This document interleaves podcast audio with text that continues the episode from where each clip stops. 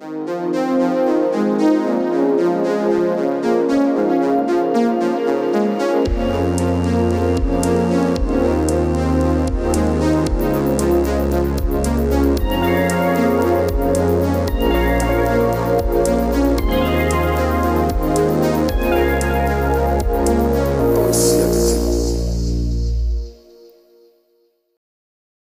Welcome to Always See Everything, the movie podcast where we rank, review, and riff on every single film in the Criterion Collection. I'm Anthony, and this is my co-host Mick Jagger.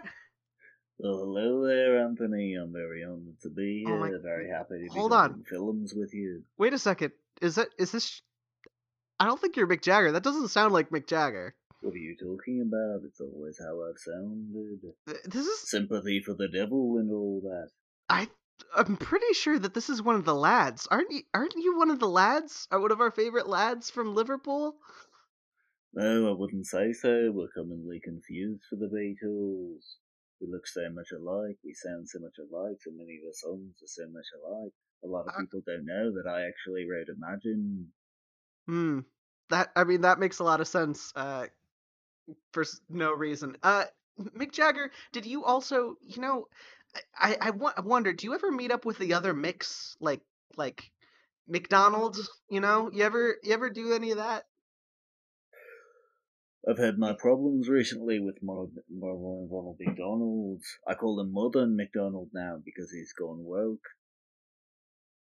Oh, But okay. Mick Foley, the wrestler. I was gonna say, I'm what about friends Mick, with him? Mick Foley? You, you you guys are you you all get together? Maybe I'm uh, good chums with him. We've been jamming before he plays the drums, don't you know? uh Crocodile Dundee, also known as Mick. You ever meet with him? Not familiar with what you're talking about, mate. Hmm.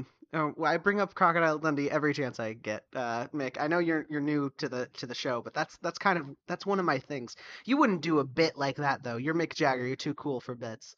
I'm far too cool for it, baby. I'm 79 years old. I'm rotting. I got mummy dust coming out of every orifice. All right, But Mick. I'm still on you know stage. what? I'm Never mind. Contract. You know, I'm a contract with the you're devil, literally turning to dust to in front of me, Mick. I'm So disintegrating, ain't I? I'm thinking we're I'm gonna gotta bring back Sean. Goodbye. Bye, goodbye, Mick Jagger. Goodbye. I have no uh, Rolling Stones jokes. Uh, I guess you could say that Rolling Stone gathered some dust. Wow, I got. He disintegrated and got dust all over my room. All over my room. Looks like he left a fine layer of brown sugar. Mm-hmm. On today's episode, Sean and I are talking, not Mick Jagger. We're not. Yeah. we're talking Mick Jagger. We're talking L'avventura, Michelangelo Antonioni's uh, uh, uh, Film, movie. film movie. It's really, it's sad. Uh, we got the Rolling Stones, "Gimme Shelter." Uh, that that features someone who we may or may not have just had in the studio a couple seconds Who ago. just died? Who died a very brief time ago, tragically. we We'll got all miss him. we've got Jean Jean Joan Dielman. I I really I'm gonna pronounce her name every single way. Uh, also known as Jean Dielman. Uh, 23 Quac du Commerce 1080 Bruxelles. Twenty-three cock to commerce. Yeah, all that. Yeah, it's gonna be Uh-huh. great. We're it's gonna be so great. We we Which is oh, I'm her so hyped. Sean, that's the greatest movie of all time. We got to talk about it. And then we've got uh, to bring up the rear, Steven Soderbergh's Traffic. Sean, this was there's some reoccurring Aw. themes throughout the week, Yeah, like being really fucking long. being long, being uh, nihilistic and sad about uh, the our place in the world and society, and uh, drugs. You know, and oh, I mean, and feminist, you know, pieces, but like mostly drugs. Yeah. I guess so, yeah. I wasn't really thinking about that. I This was, was, um really it's a two. There's only two, but still, uh, yeah, drugs, well sure. I guess it was a big enough part of those two that I guess that's fair to say. certainly. Um, so did you have a good time this week? Because it was that was this was a long week. Kinda, yeah. It was it was uh how to say interesting from a scholarly perspective. Yep. I would say that I learned a lot. Mm, and I didn't hate any of these, but there are at least so at least two films. Well, you know, sometimes we can't even get there, but there are at least two films that I am completely baffled by and have Mm. no idea what I think about them. That's One right. of which I am very confident that I will have to rewatch and kind of want to to figure it out, and the other which I uh never ever want to rewatch. I'll leave it to you to guess which one's which. I that's really funny. The thing I think the thing that I came out of this week with is other than maybe Gimme Shelter, which I I, I liked a little. Uh, no, okay. Y- You know what? I'll include Gimme Shelter in this. I basically came away from this week basically feeling like, well, I should just redo this week. That we should. I want to rewatch every one of those movies. Gimme Shelter mostly as like it was kind of fun in in its way. Just to watch a disaster unfold was was a little Mm-hmm. fun and I'd love to get a little bit more information on the Rolling Stones and come back to Gimme Shelter with some stuff. But L'avventura and June Daleman are difficult uh, movies Yeah, to parse, and, and- Traffic is difficult as well, and also fun is not perhaps the most appropriate word, but it's the most correct word. I okay. Well, I, I'm glad you included that last part because I think we're Mm. gonna get a little bit close here. But difficult, I think, is one of the craziest ways to describe that one. But let's you know let's get started. Sure, sure. So up first, we've got L'avventura, right? Yeah, La Ventura. Uh, here we have the description from our, our boys at the Criterion Farm. Michelangelo Antonioni invented a new film grammar with this masterwork. An iconic piece of challenging 1960s cinema and a gripping narrative on its own terms. L'avventura concerns the enigmatic disappearance of a young woman during a yachting trip off the coast of Sicily and the search taken up by her disaffected lover Gabriele Ferzetti and best friend Monica Vitti in her breakout role. Antonioni's controversial international sensation is a gorgeously shot tale of modern ennui and spiritual isolation. Was that on ennui? They hit us with the ennui in there. Uh, ennui, ennui, yes. I, I mean, I hey, think- I want to play Legend of Zelda on ennui. oh, dang. Holy Uh crap. huh. No Super Mario Brothers. on Ennui! Uh huh. It's pretty good. That's why they don't fuck with us. That's why nobody fucks That- with us That's because why we're we the run best. the fucking game. we start with we start with surface level jokes, and then in a couple seconds we're gonna like hit Shit like Super head. Mario Bros. Ennui. That's why we're gods in this town. That's why nobody can touch us. Super Mario Bros.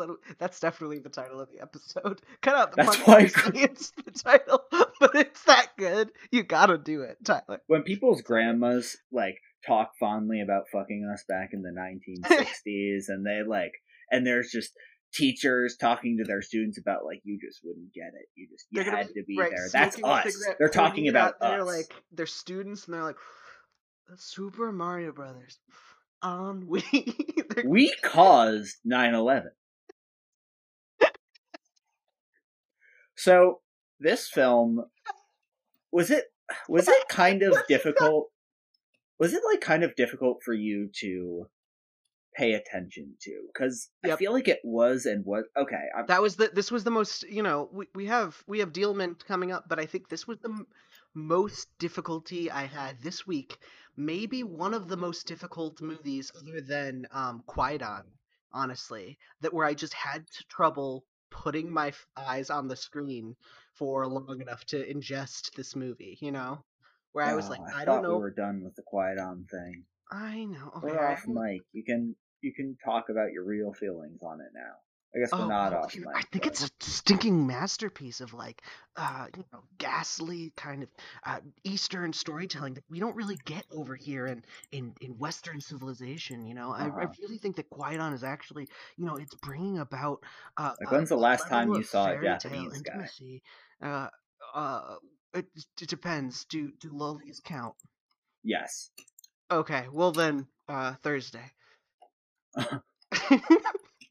L'avventura is really difficult just to watch, and that's kind of the point. At first, I could not get a handle on exactly what this movie was going for. By the end, I will say I was genuinely emotionally affected hmm by it. Would you say like very? e- What would you start to quantify as the end? Because Uh, there's a few different points where you, can draw that line. I think. last act. Mhm. the, the I would say the entire eh, when they booked a hotel room, there's sleeping. The you know the the friends get together. The, the friends uh, of the uh, of the woman who disappears get together, and the very last act, they're in a hotel room together, Mhm. and when they there there's that scene where he says like I love you and then I don't love you and then he leaves and he says no I love you or whatever and then he leaves that started my like crap, I'm feeling like emotions now like Mhm. uh spiral that eventually by the end I wasn't like sobbing or anything but I felt a oppressive amount of ennui that just hit me throughout the rest of my day like uh, like It's a great ending. yeah Like I know you're talking about more than just, but I'm Mm. talking about the very last few sequence of shots. Just like okay, there's this incredible use of negative space and Mhm. distance between people and their environment. That was when I I thought I really want to watch the movie. If I if I watched the ending scene on YouTube, then I would be really excited to watch the movie that it's attached to. yes But in practice, I I kind of like what it's going for. I can't rate this thing. Okay, Mm. well, hold on. I'm realizing now as I'm saying it that I have not ranked these. But what I will do instead luck, of yeah. holding us up is I'm just going to do it live. We're going to figure Oh. it out. oh that's gonna be great yeah stay tuned to the end of the episode where he he does it live or whatever Yes. that's great yeah. Usually you don't. And we know. We've seen the numbers. We know we don't have the viewer retention. I It's actually don't know if that's true. No, I'm sure it- it is. No, this is the thing though. People will tune in for specific movies, which is Uh-huh. insane to me because to me every single episode feels like it's really bundled in with the other episodes. But it's but Mhm. people will just uh, you know, we don't have that many subscribers in general, but the few that we do have tend to be like, "Oh, cool, they're talking about this." And they'll click on that and they'll watch that segment and mm-hmm. then be and then be gone and it'll be like oh great this this one got more viewers than the other ones because i don't know someone really wanted to hear us talk about Kwaidan or whatever. Interesting. Well, for all the fans of love and tour out there, for everyone just clamoring for it, i mean it's kind of a big title. It, it is one of those ones i would characterize this as one of the big ones on sort of uh the, in the criterion collection one of the ones that a lot of people have have debated over have written articles on have put together as an important work of cinema in in in the canon or whatever Hmm. I don't doubt it. It's just not really something that I've heard a lot about. Maybe it's just the circles I've run in, but I don't know. Whereas the circles We're- I run in are mostly dead people, like Pauline Kael and Roger Yeah. Ebert, who write amazing stuff about L'avventura, by the way. Uh, at least um, I read the Roger Ebert review, and I've heard about the Pauline Kael thing of like she really touted this as the film of the year, and everyone was like, "Are you kidding me? It's a really, really, really boring movie." And Mhm. the, the apparently the the joke around in art house circles was to call him Michelangelo Antoine Wee, Antoine Wee. That's that's really actual- funny. That's actually what they were calling him, Wow. and which is you know ten comedy points or whatever. But um, About as good as I would expect from people like that. but that but like to say like well it's just a depressing movie and it's Mhm. really boring and it is just a depressing movie that is really boring there is something to it though i think what i really got from it was just the malaise of these characters are so um dictated by their impulses. If i want to kiss someone i'll just kiss them. If i you know want to do if there's something that i want i can just get it. And just having that instant gratification ruins them because then when there is then they can get everything they want and they are still miserable now they they run out when they run out of impulses they found find themselves tr- just exploring the idea of what if we just like sleep with each other because she's probably gone? What if we just like explore because it feels like like look for her because i don't know it feels like the right thing to do or whatever. And i found that effective when you are talking about a relationship. You know, whatever. I, as we probably, you guys have probably tracked, I tend to go real hard for like relationship stuff like this. But um, I kind of felt makes the movie as a whole feel uh incomplete. I don't even mean incomplete like there needed to be an ending where they find her or something like that. I just But mean you are you saying that you get the feeling of incompletion from it? Yes, there is a feeling of being incomplete, and you uh, know that that's intentional. But also, uh, it's not exactly one you're gonna like pop in and be like, guys, get out the pizza. We gotta, we're gonna watch this tonight. You know what I mean? Babe, put on Love Ventura. You know what I mean? Yeah. I this is the frustrating thing about it for me is I really like the I love the bullet points of this, which is a mystery that isn't really a mystery because nobody really wants it solved, including the person who went missing. Like everything that we know about her is like she doesn't want to be found. She's probably mm-hmm. glad she's dead. She's absolutely miserable. Yes. Yep. And I like that so much on paper. And I might like it in practice, but I, for whatever reason, it just, I don't know, maybe a rewatch will do it for me. But This is interesting. I, what I wanted to talk to you about, and I- I want you to finish. Actually, finish your thoughts, and then I want to talk transition into talking more about slow cinema in general and its purpose. yeah, well, we're going to be hitting on that a little bit later for sure. But True. True. the thing that I would compare it to more than I mean, maybe this is kind of a service level like plot wise thing, but if anyone's read Naoki Urasawa's Monster slash watched the anime adaptation of it, that has the a, a similar feeling of a globe trotting adventure, a wide, diverse cast of characters, heavy you know, on the psychological elements of all these characters and how they interplay and bounce off of each other, based around a centralizing figure who always isn't always in the foreground, but is kind of this this invisible psychic force that draws everyone towards it. But Mm. the different I think what kind of created the disconnect here is because I really love stories like that. But in this case, there's just this intentional, but to me kind of irksome insistence on lack of stakes, where there's kind of like a, a foregone conclusion element, I think, uh-huh. where it's like, yeah, she's not going to be found. Everyone kind of knows internally that she's not going to be found. So this search is sort of being conducted in a way that, you know, uses that as an excuse for people to act on their impulses, as you've been saying, hmm which is on paper very interesting, but it just didn't end up fully working for me. And I don't know, it's it's so difficult to place, but I just didn't end up with any like real affection for these characters or forward thrust or momentum. I just couldn't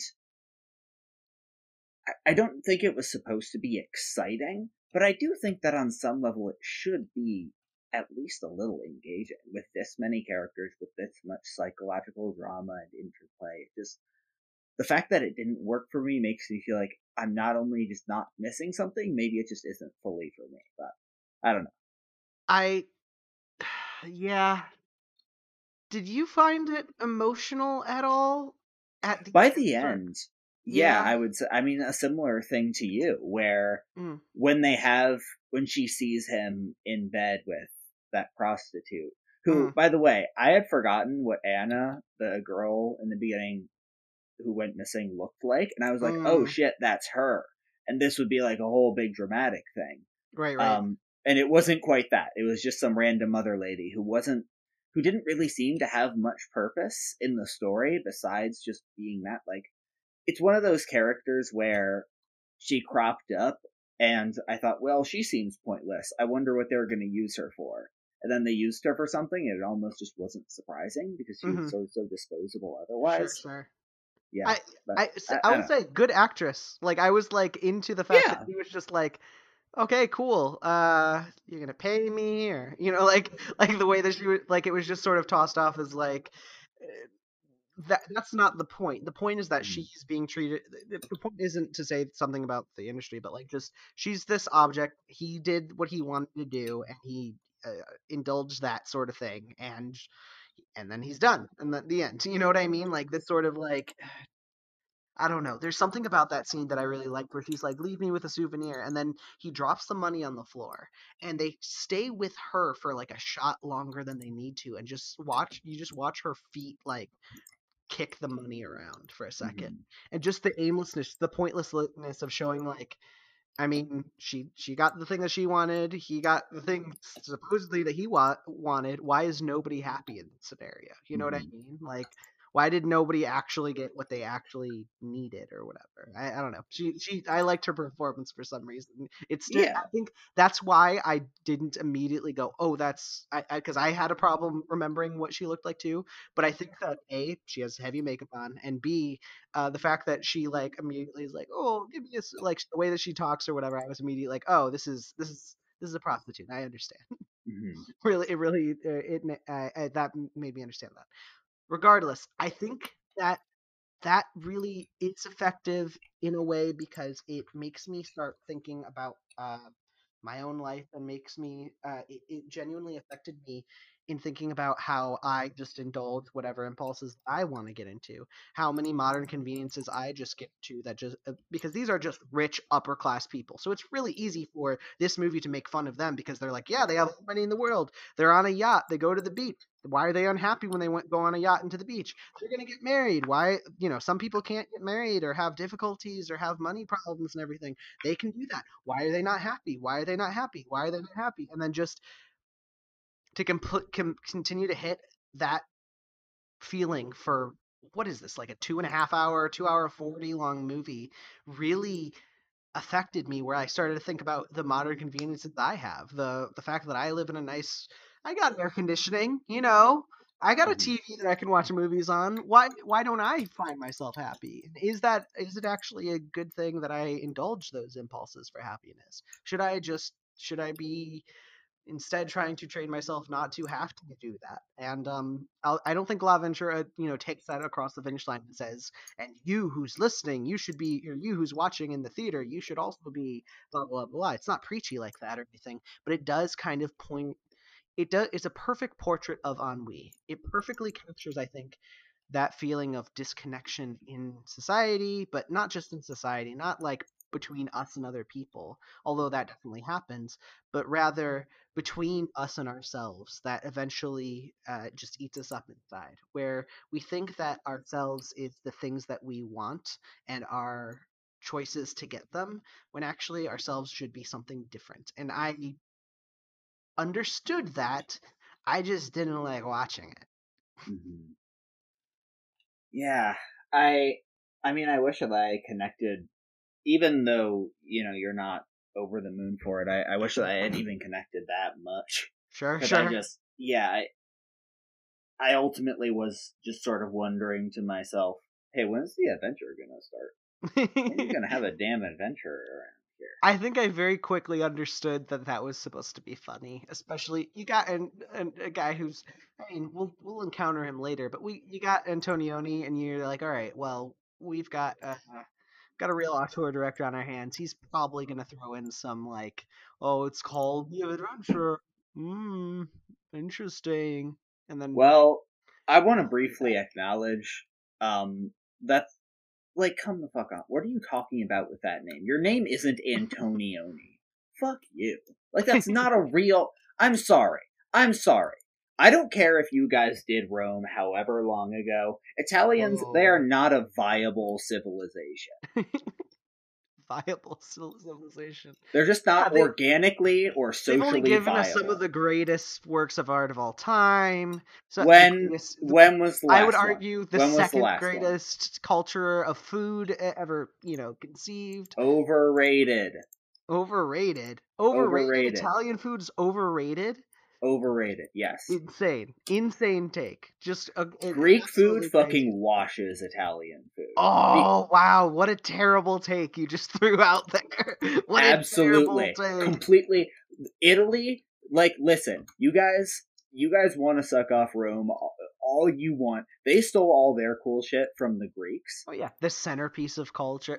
Forgetting like go, we want to go back. You could be like they gave us the ro everything the Romans gave us. They gave us aqueducts. You want you could go Italian. You can't, is- dog. You can't be like everything Romans gave us, and then do the joke from fucking Life of Brian. You have to did. be able to think of another one. You have, if you want to make Uh, that point, you gotta be able to do another one. capital pun. No, um, they killed Jesus. Um. All right. Anything else to say about La Ventura? Oh, is that what we're talking about? now? Yeah, I would like to get encounter more Antonioni, and I do really think that like, oh, this would make a lot of more. It, this would really lay a little bit better. It would sit with me a little bit better uh, on a rewatch. Um, that I'm not gonna, not exactly excited to give it. And that's just Yeah. the way it is. Uh, this was the one that I was like, I could rewatch this. I could see myself giving it another try. Maybe, Oh, you know, sure. maybe certain scenes speeding through some aspects, but yeah, it's it's still a full one.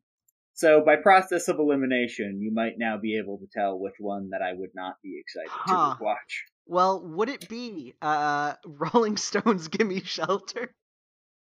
Yes, I dread the day. Nah, this one's good. I Mm. like this one. What I like even more though, what I like even more though, Mm, oh, is snap. reading the Criterion description for it. Oh, here he's spitting fire. Called The Greatest Rock Film Ever Made, this landmark documentary follows the Rolling Stones on their notorious 1969 U.S. tour, when 300,000 members of the Love Generation collided with a few dozen Hells Angels at San Francisco's Altamont Speedway. Direct cinema pioneers David and Albert Maysles and Charlotte Zwerin were there to immortalize on film the bloody slash that transformed a decade's dreams into disillusion.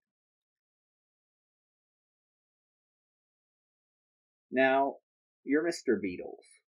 Yeah, eh, You're I the mean, Beatles. You're that's the what they call me, Mr. Beatles. Uh, And- that being said, I know way too little about them to for, to, to to be able to take on that title. You have the bowl cut. That's enough. Hmm. Yep, that's true. Mhm. Everyone who's looking at me right now on, on video can see I I definitely have the bowl cut. Hey, you know what I say when I, the when I see the Beatles bowl cut? I say, "Does the curtain smash the drapes?" Um, so what? It uh, obviously the Rolling Stones and the Beatles are compared very frequently. Mm-hmm. Um, I mean, maybe not compare. I No, they're like say like Compare. uh, they're yeah. they're talked about in the same breath, but I don't know. I've Mhm. never be- seen people be like, "Are you a Rolling Stones or a Beatles guy?" I understand that that exists, but Well, I I- do say like I, I do hear like, oh well, the Rolling Stones did the Beatles better, or uh, you know, they're the Rolling Stones. They were no Beatles or whatever, but more in sort of an offhanded way, just to give compliment to the other. I don't see a lot of people being like, "Are you, you know, X or Sever?" Uh, right? know, It's not Coke versus Pepsi. right, exactly. but I think that they're. I mean, being British, it's funny Mhm. for me to say this, but they're both very interesting ciphers for. Because you're British. I am for just American civilization. And, I mean, uh, tracking it across like the 1960s, right? Mhm. That's. I mean, I, I don't. I try not to repeat myself after what I know people are saying too much on this podcast, but that this really is just the ultimate perfect straight down the middle like confluence of events to illustrate the death of the 1960s and Okay. the illusions about what it meant and stripping away the artifice and exposing like the just the the vacuousness ultimately of like a revolution precipitated on non-material ideology Mhm. where there's not really any sort of theoretical or objective basing on just not really a, a, a framework, so to speak, on other than the idea that, you know, we are objecting to what our parents want and what society wants and Yep. we're sort of understanding that there is kind of an alternative because this is you know the post World War II, the sort of beginning of the Cold War and communism and capitalism coming into conflict and there being an understanding that okay there is an alternative to what America currently is, but also being so tied up in inherent and assumed American ideological precepts that you're gonna, you're always going to say, okay, well, I don't want to be communist. Like I know that that's bad.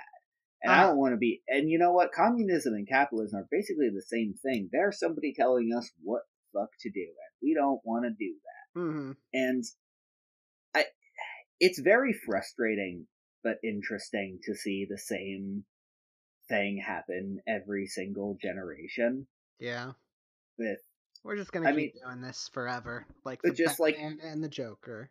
We need to exactly. We're kind of the Joker generate. Here's my new stupid theory that I'm gonna write a non-fiction book on and become a New York Times bestseller. The Batman Joker theory. There are Batman generations, and there are Joker generations. Wow. Um, that's wait, hold on. I think no, don't say it's smart. You can no, say it's profitable. Uh, no, okay, well, I was just gonna say I think I hear the truck of money pulling up to your house right now. So I yeah, was, I was gonna say profitable. I wasn't gonna say smart. I really okay, want to go God. for the. I I genuinely think that if you said that, wrote it on like found a way to make that the title of a book, and then you know printed it or whatever, you could get like a thousand copies sold before if, you wrote an actual word of that essay if I found the right subreddit, I could get so much fucking karma from that. It would be insane. it's there's there's a there's definitely like a superhero politics uh, metaphor subreddit, definitely. Um, but this is just what I mean to say is the frustration of seeing like every generation have the sort of rebelling against really just their parents. Mm-hmm. In a sense, like that's yeah. I mean that's as as deep as it goes ideologically for a lot of them, unfortunately. And some people, you know, end up synthesizing that and reading books and understanding the world around them and trying to, you know, actually make sense of of their emotions and their personal sort of their personal understanding of the world within like a context that is that's more fleshed out and I don't know. Uh, well, here's the problem: is I'm coming up against now the limits of my own intelligence and knowledge. So I'm kind sure. of proving the point ultimately. But man, I don't know. I I hate whenever people like romanticize the '60s hippie shit because it's just the most infuriating yeah, thing. Isn't that? World. But your hatred of that is also you rebelling against I mean, maybe not your particular literal parents, but your parents' generation as well. Is that not? Oh yeah. I mean, we all resent our parents for like. I think impotence. Well, I shouldn't say we all do, but I think impotence and sort of a, an idea that oh, my parents were ineffective or. And I'm going to be effective more than right, they. Yeah, I'm going to change the world uh, in a way doing they a bunch did. of drugs, uh, going against uh-huh. the law, um, probably doing a little protesting, which is good, uh, but mostly just drugs. like that's, I mean, Man. that's what that's that childish like rage that comes out. You know. You know who I sound like right now is Topher Grace. Uh... I know. I was thinking the same thing. Somehow these are all. I mean, ready? I was about to bring this back. L'avventura. It very much reminds me of this movie because, uh, and I didn't even watch it in that order. I watched this movie before I watched L'avventura. But just bringing up so much about how rebellion can just be like oh everyone's like this is the centerpiece of culture you know free concert free love free you know freedom of speech, freedom to express yourself, all this stuff uh, can end up just being, you know, a bunch of people having an excuse to screw around, you know? And I don't mean screw around as in have sex with each other, although there's plenty of that, but like just, you know, mess things up, throw, not have to take responsibilities. I actually was reminded of Fear and Loathing in Las Vegas and how they were talking about like, oh, well, you know, we do a bunch of but Benicio del Toro, right? Comes up again, but uh, that that's a movie about like, oh, well, uh, someone has to keep the lights on you know? We're not the ones keeping the lights on. We're lucky that we can just like cruise from hotel to hotel thinking we're doing something important for the nation by like writing about this kind of culture but really we're just indulging in it and and wallowing in its excess knowing that there's someone else who's making sure that the world you know that the trains run on time and everything. the, the forgotten and exploited underclass. Like eh, that's the people who came like this is ostensibly a charity event, you know, talking about the, mm. the concert at the right, Speedway right. here. Ostensibly a charity event in the sense that, oh, it's free, but like, who's coming here? It's all rich kids. It's all the sons and daughters of lawyers and judges and small businessmen who then grow up to take those They're judges in, and to, small businessmen and lawyers. Yeah, to to take that mantle because you know right now when they don't have any material attachment or really any solidified class interest, then they can say, you know, we're we're we're changing the world, we're being crazy, we're doing mm-hmm. transgressive things. When like at the end of the day, like people don't really understand how much their circumstances will dictate them and in your youth it's so easy to try and actively reject that to say you know to resent that and try and fight against it in a way that is just facile enough that it'll end up having the opposite effect because if you don't understand like why you're so pissed off at your parents then you're just going to fall into becoming the same person that's what, the more you what, fear it the more you're going to resemble it. One of the friends who i don't I, tr- I try and I'm not going to name any names in case somehow this ever got out into the wild, oh, like a podcast form or something. Uh, one of my friends in high school was someone who I often had discussions with about like how they hated oh man pop is the worst you know like oh you know mainstream video games are just the worst thing. You gotta you gotta check out like the underground stuff or whatever. And how that person really i think tried to uh, unintentionally kind of shook me out of a certain mentality because I quickly realized, oh, you are just as controlled by what's popular as the people who just do things because they're popular. You're just controlled in the opposite direction. It's a binary. If you don't if it is popular, you know, must be equals bad. Popular mm. equals bad, you know? And so whatever is popular dictates your opinion on that thing. And I think that that's the way that you know obviously that applies to arts but i think that also applies to this kind of rebellion. It's like you want to be the underground. You want to be like i i i'm the re- rebel. I'm the victim. I'm the person who is who's rising up against adversity right? And that means that whatever has the power must be the bad thing. And look mm-hmm. there are plenty of things to criticize about whatever power struggle that you have. And i'm not saying that there are plenty are not plenty of powers that are inherently evil or absolutely you know right that's not even really a part of the conversation is how right, right they are about but the, things. right but your way of going about it has to be constructive and not just uh, uh, antithetical, uh, just not, and not just anti that, especially if we're talking about something as big as larger societies, where you're going to end up participating within this culture, whether you understand how you're participating in that culture or not. Uh, if you are well, con- is, and carrying over that mindset too, really, I think uh, carrying over the mindset of self indulgence is exactly what you are supposed to do in this culture as well. So you are going to end up continuing to participate in whatever capitalism, communism, whatever it is that you don't like, you're going to keep on participating in if you're controlled by it, unless you're trying to find ways to actually affect change and not just uh, yell about how much you don't like it, you know? Well, it's also such an American conception, you know, Western in general, but also very American of people being atomized and individualized and understanding their circumstances as a personal narrative.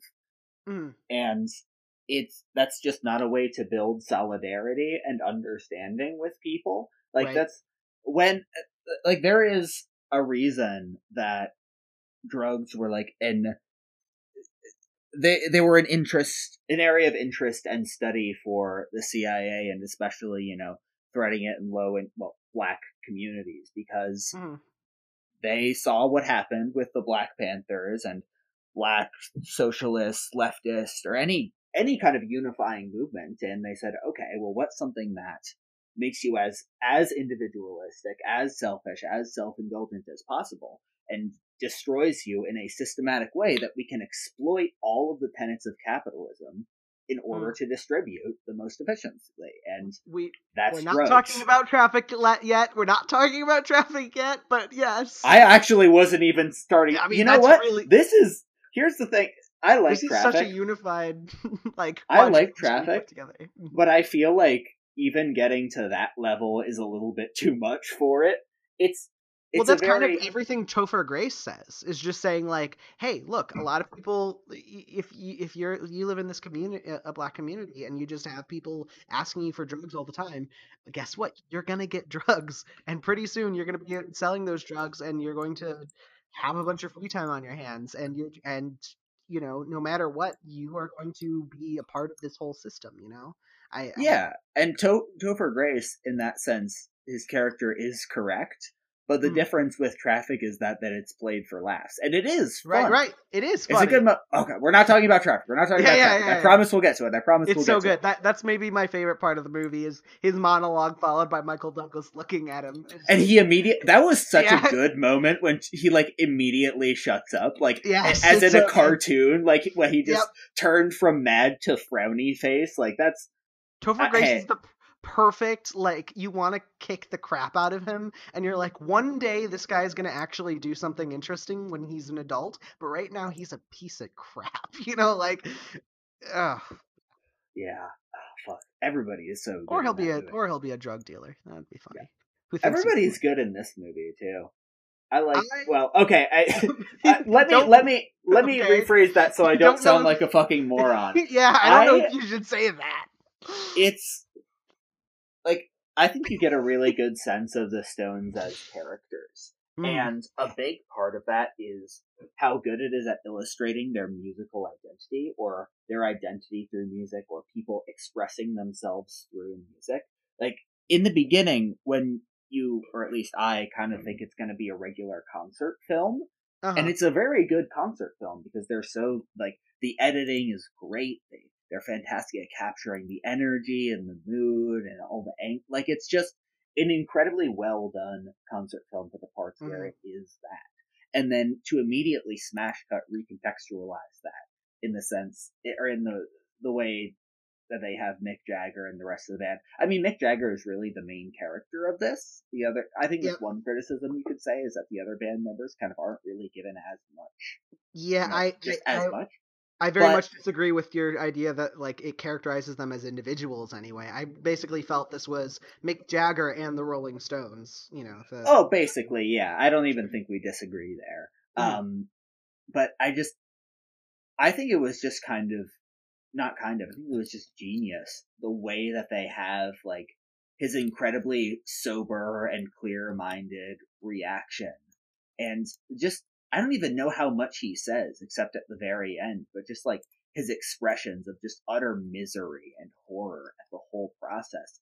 Like I, I always think about like the the scene near um it's like when things are really starting to break down just before the killing and he's just mm. like why can't you guys just be normal about this? Like they're just it's just like he doesn't so even it's so he doesn't have anything to say. Yeah, he's yeah. just like what the fuck like he reminds he, well it just doesn't compute in his head like why the fuck is this not working out? Like everything is in place. This should Can't you like, be cool? Yeah, and that's kind of the lingering like, question. He sounds like a dad. He does. He sounds like, like I I thought I was like I would listen to this guy if I.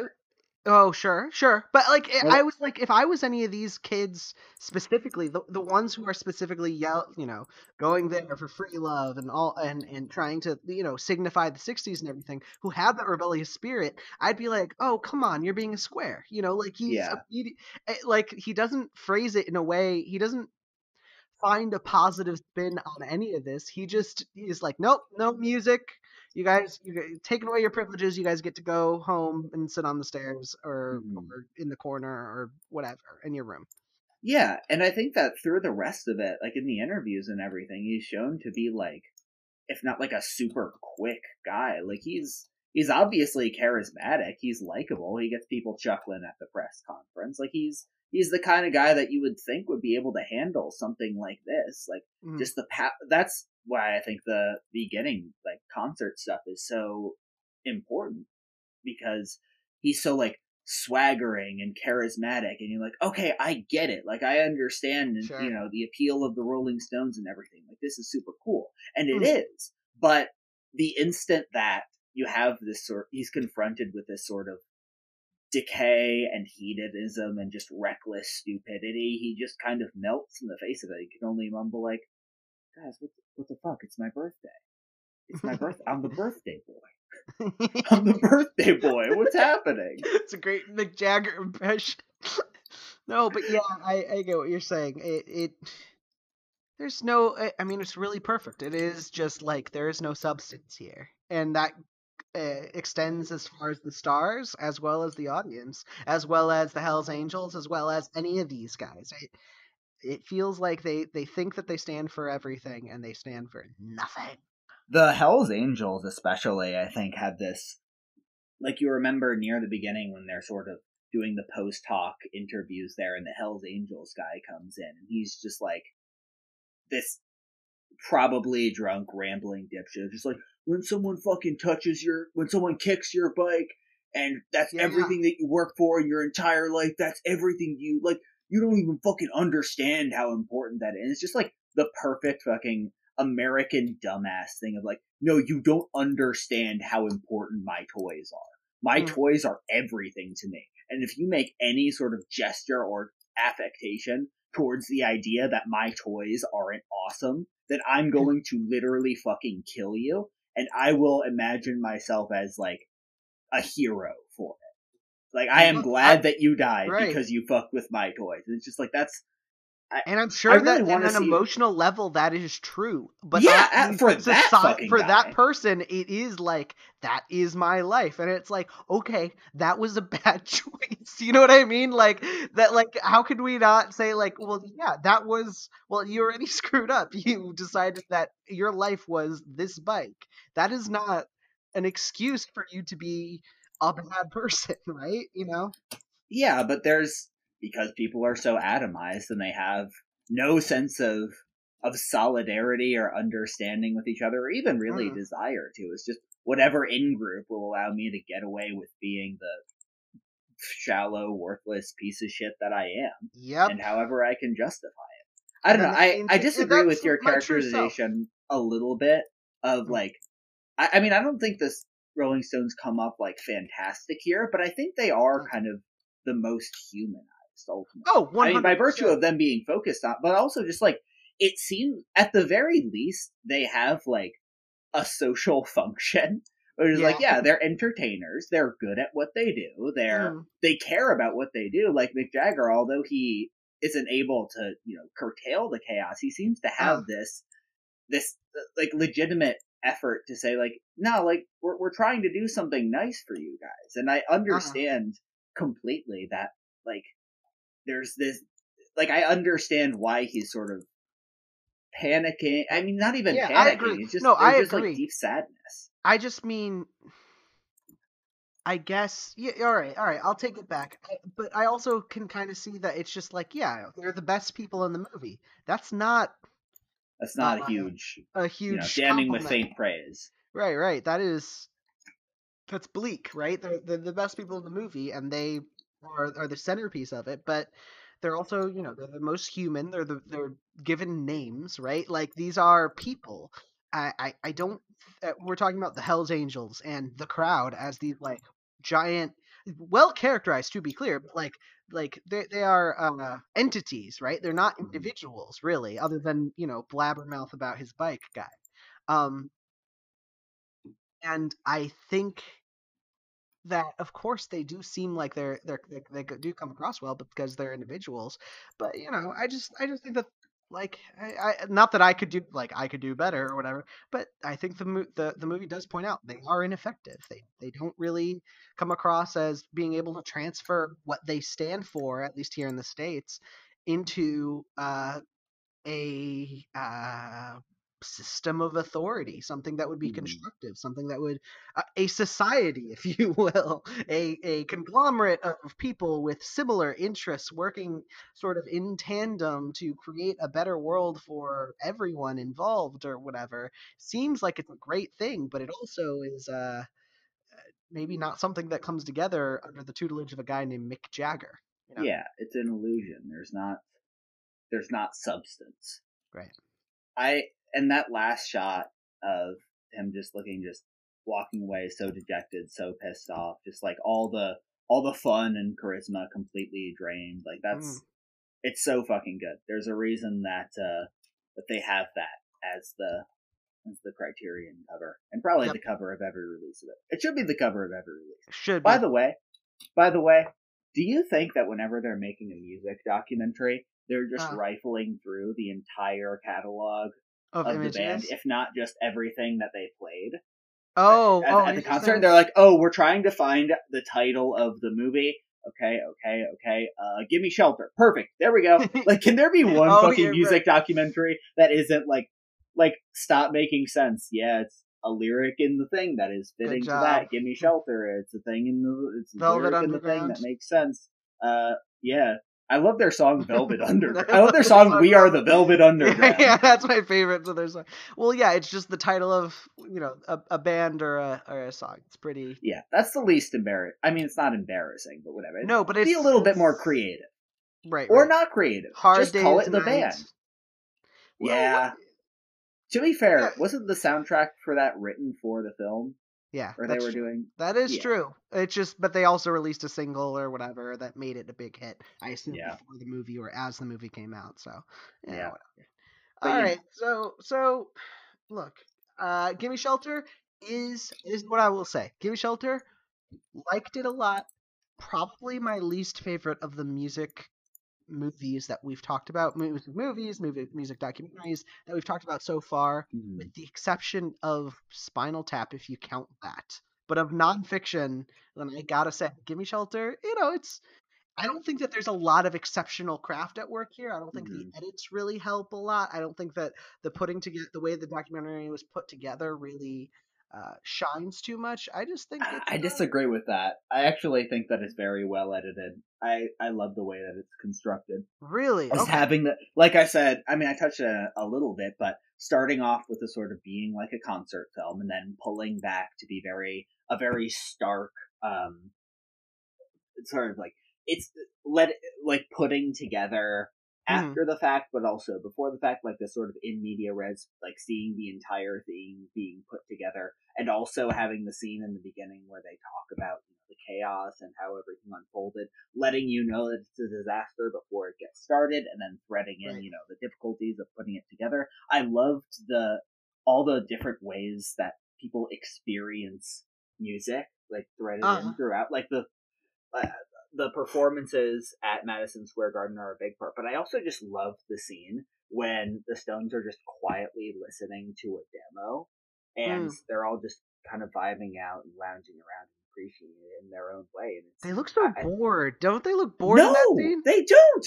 Are you? They're they're like, yeah, this is our song. They're quietly appreciating it. Okay, all right. That all is right. how I look when I listen to a song that I love, where I'm just like, that you I created. can't.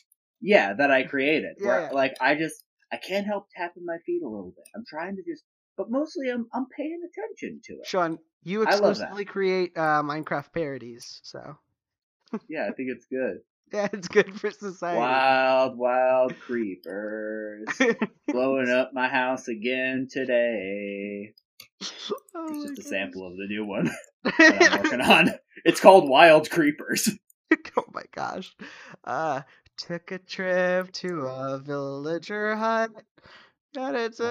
Oh. Can't do it. I can't. I was trying to come up with like the most innocuous song to make a really terrible Minecraft parody of, and for some reason, uh, uh, my own version of America. Pleased to meet you. Hope you guess my name. But what's troubling you is the nature of my diamond door. It's good. It's pretty good. I like the twist at the end. yeah. That's what you did there. I saw what you did there. Let's move on uh, to Jeanne Dielman 23 Quai de Commerce 1080 Bruce Bruce Bruce whatever.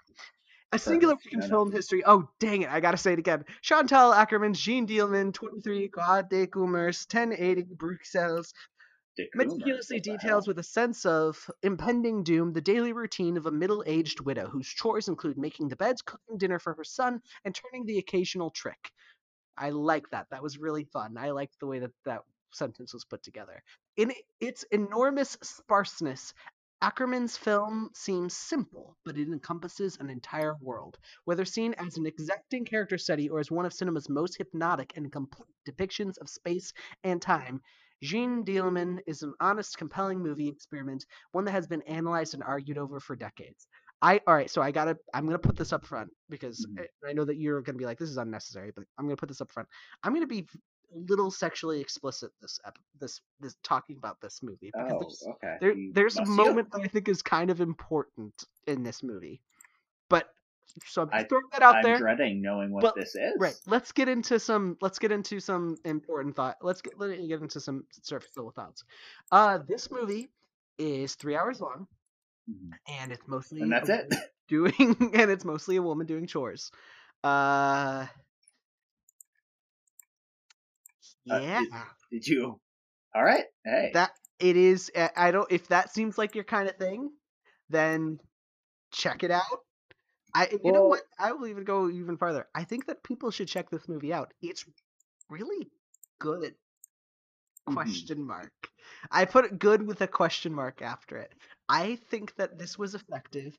I really understood the point it was going for. I f- felt overwhelmed by. Uh, I I, I, genu- I genuinely felt uh, touched by the the points that it was making about uh, society, about its uh, the role of women, about the simplicity of these tasks, of uh, about uh, lower class, about you know sort of having to provide, having to work these things.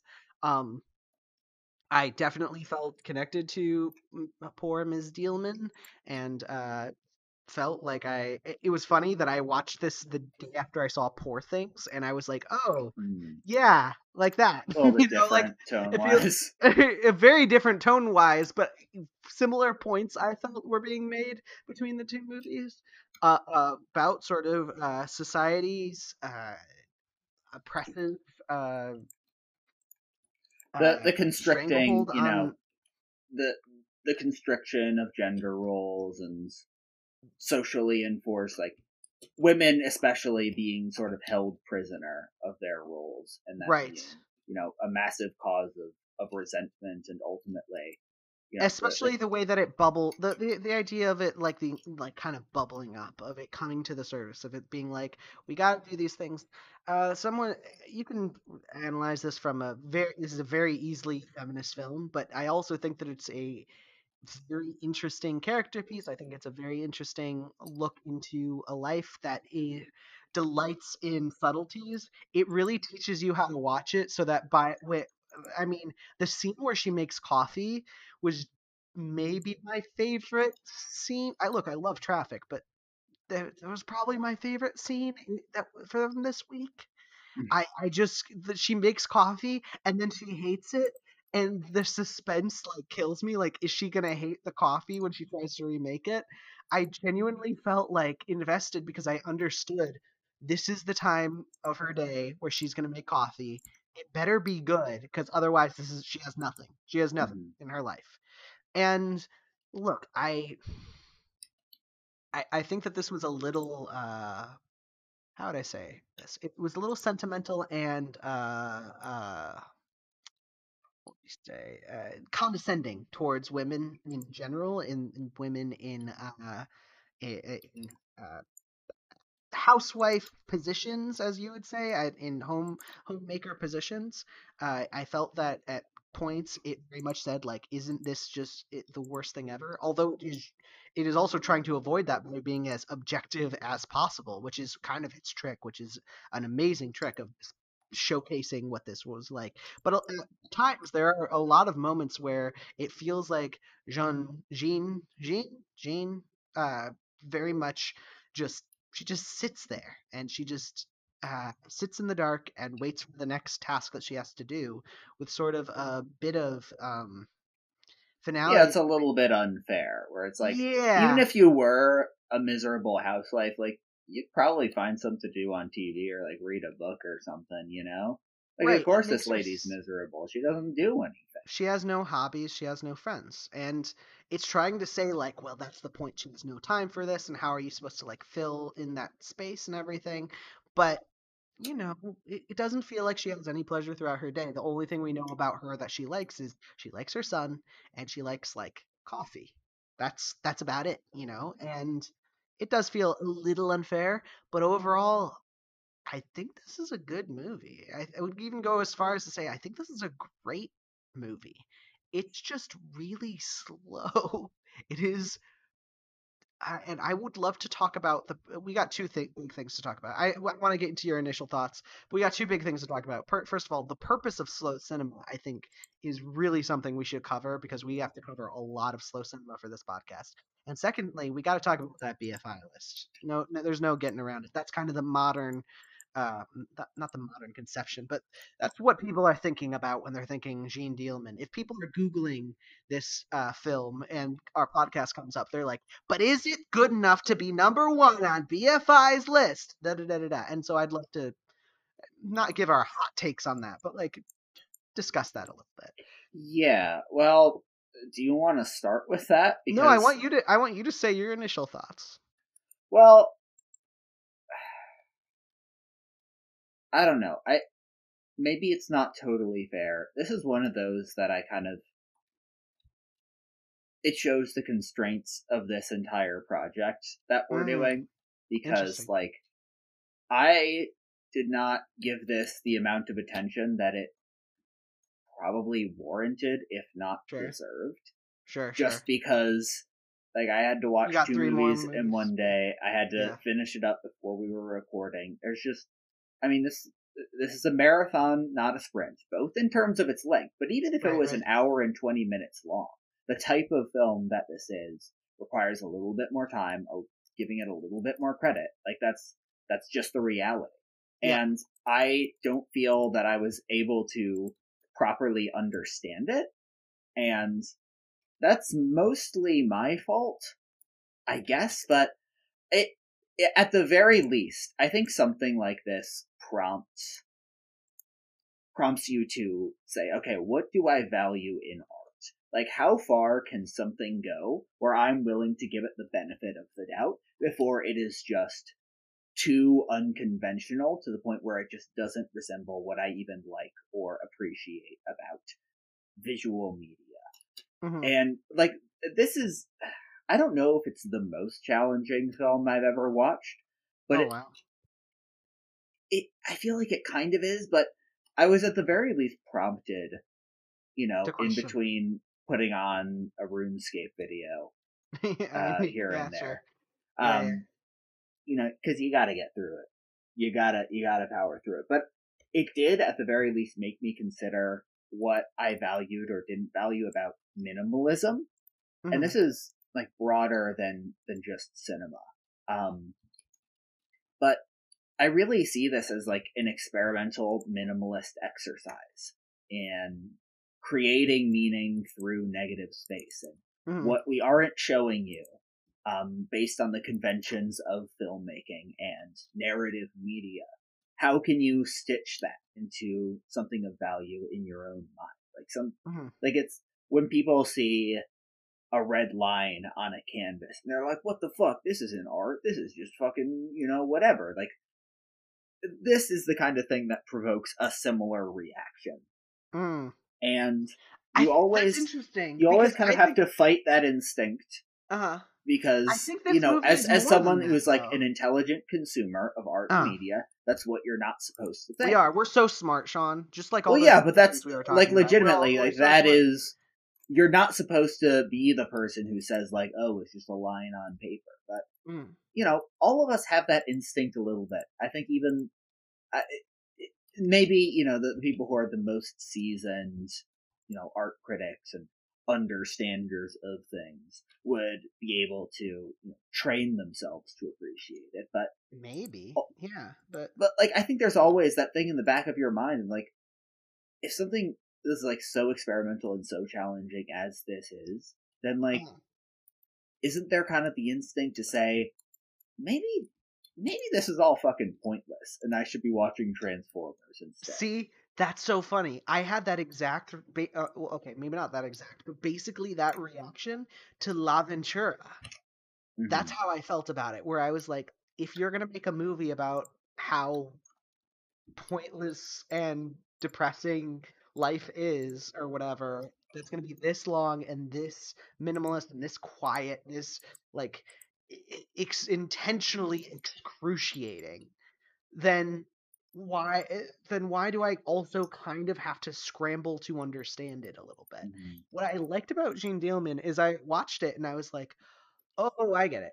It, like it, it feels so like y y the, what you're describing about like minimalism in art where it's like a red line on paper it's like it is very hard to understand the difference between a red line on paper for example and a blue line on paper. What would be if you if you had two art pieces like this was made by some you know this was made by michelangelo uh the teenage Mutant ninja turtle and it's an orange This uh is made by Donnie. He does paper, right?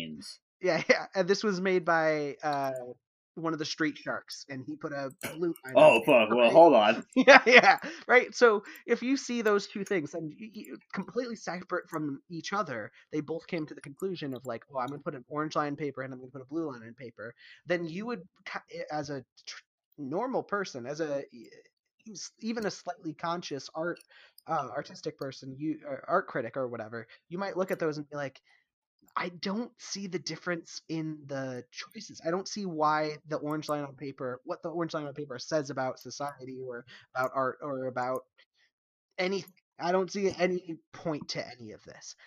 Whereas I think when you see Jeanne Dielman, I think it's I think it's actually a little heavy-handed and obvious what this movie is about, right? Mm-hmm. Am I am I wrong? Like I it, No, I don't think you're wrong at all. I I don't think its points. It's more to me about- well, here- at all. it's it's interesting to hear your perspective that you're coming from because Huh. you focused more on the thematic aspects of it, which I It's think kind of the only thing to focus on, unfortunately. No, I disagree. I think that the form of it, Oh, I, sure, I like alright, the thematics. alright, I completely agree that they're easy enough to understand. Mhm. But at that point, I was like, okay, I I basically get what this thing is about. What? Mhm. Well, I I I'm capping a little bit because throughout, in like the middle of the movie, I had the thought to myself of like, what if something exciting happened once at the very very end? How funny would that be? But there's That's no way they're gonna do it it and then they do. They it does awesome! exactly that. I Um, didn't know so I was didn't. happening until halfway through the movie. I I- I was literally like, I pulled up the BFI list and like looked at like some some tweet or some summary, and I was like, oh dang, I just spoiled the ending. That sucks or whatever. Yeah, I well, I wish you hadn't for your own sake because I it, wish it was very interesting. Um, yeah. to have that, you know. But so it had some tricks up its sleeve, but Mhm. I was more so focused, yeah, on the form of it. And okay, what is obviously we are doing something different than what film is conventionally understood to be meant for and good at. And I ended up wondering, okay, is this this is an experiment, right? And here's where I want to start talking about the BFI thing.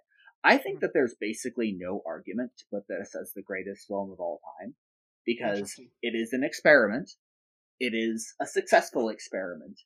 But yeah. to me, like saying that this is the greatest film of all time is like saying Marcel Duchamp's The Fountain is the greatest artwork of all time. Like maybe there's an argument for it in the context of it as like a disruptive piece, but I just don't like Jeanne Dielman is so blatantly a counterpoint to cinema. It is reactive. Like what we were talking about with how if you're reactive to your parents or reactive to what's popular, mm. then you're not you're not ultimately, you know, you're you don't have the same depth or uh, as Right. someone who you know has a holistic understanding of the context Wow. that they're working in and you are spitting works facts. to and works to try and build something to work off of the people, you know, like I forget the director's name, Jeanne Dielman, but like the people who right, Chantal Akerman, yeah, yeah, Chantal Akerman, who understands that the form is meant to be manipulated and broken and sees that as a pliant thing and a bed for experimentation. And I'm not saying that an experimental film can't be great. An experimental film is my favorite film of all time. But I think that this mm-hmm. is so in the it's so in the weeds. It's so much about film discourse. It's so much a counterpoint to what exists, an intentional and conscious counterpoint that I just don't think it's at all reasonable to say this is the defining this is the defining thing in the medium. It's so much a work in progress and That's viewing so film as a work in progress. So I don't I just I, I don't think that this can be the capstone. And it depends on what you mean by greatest. That's a very difficult definition to pin down, but of course. That's why I think that it just doesn't make sense as I am so everything you're saying if you were talking about like anything else. If you were talking about Breathless or whatever, you know, if you were talking about, I don't know, not this movie, because I think this movie is so, I don't know, its form is intentionally minimalist, but it is uh not. It. I don't think of this movie as that reactive.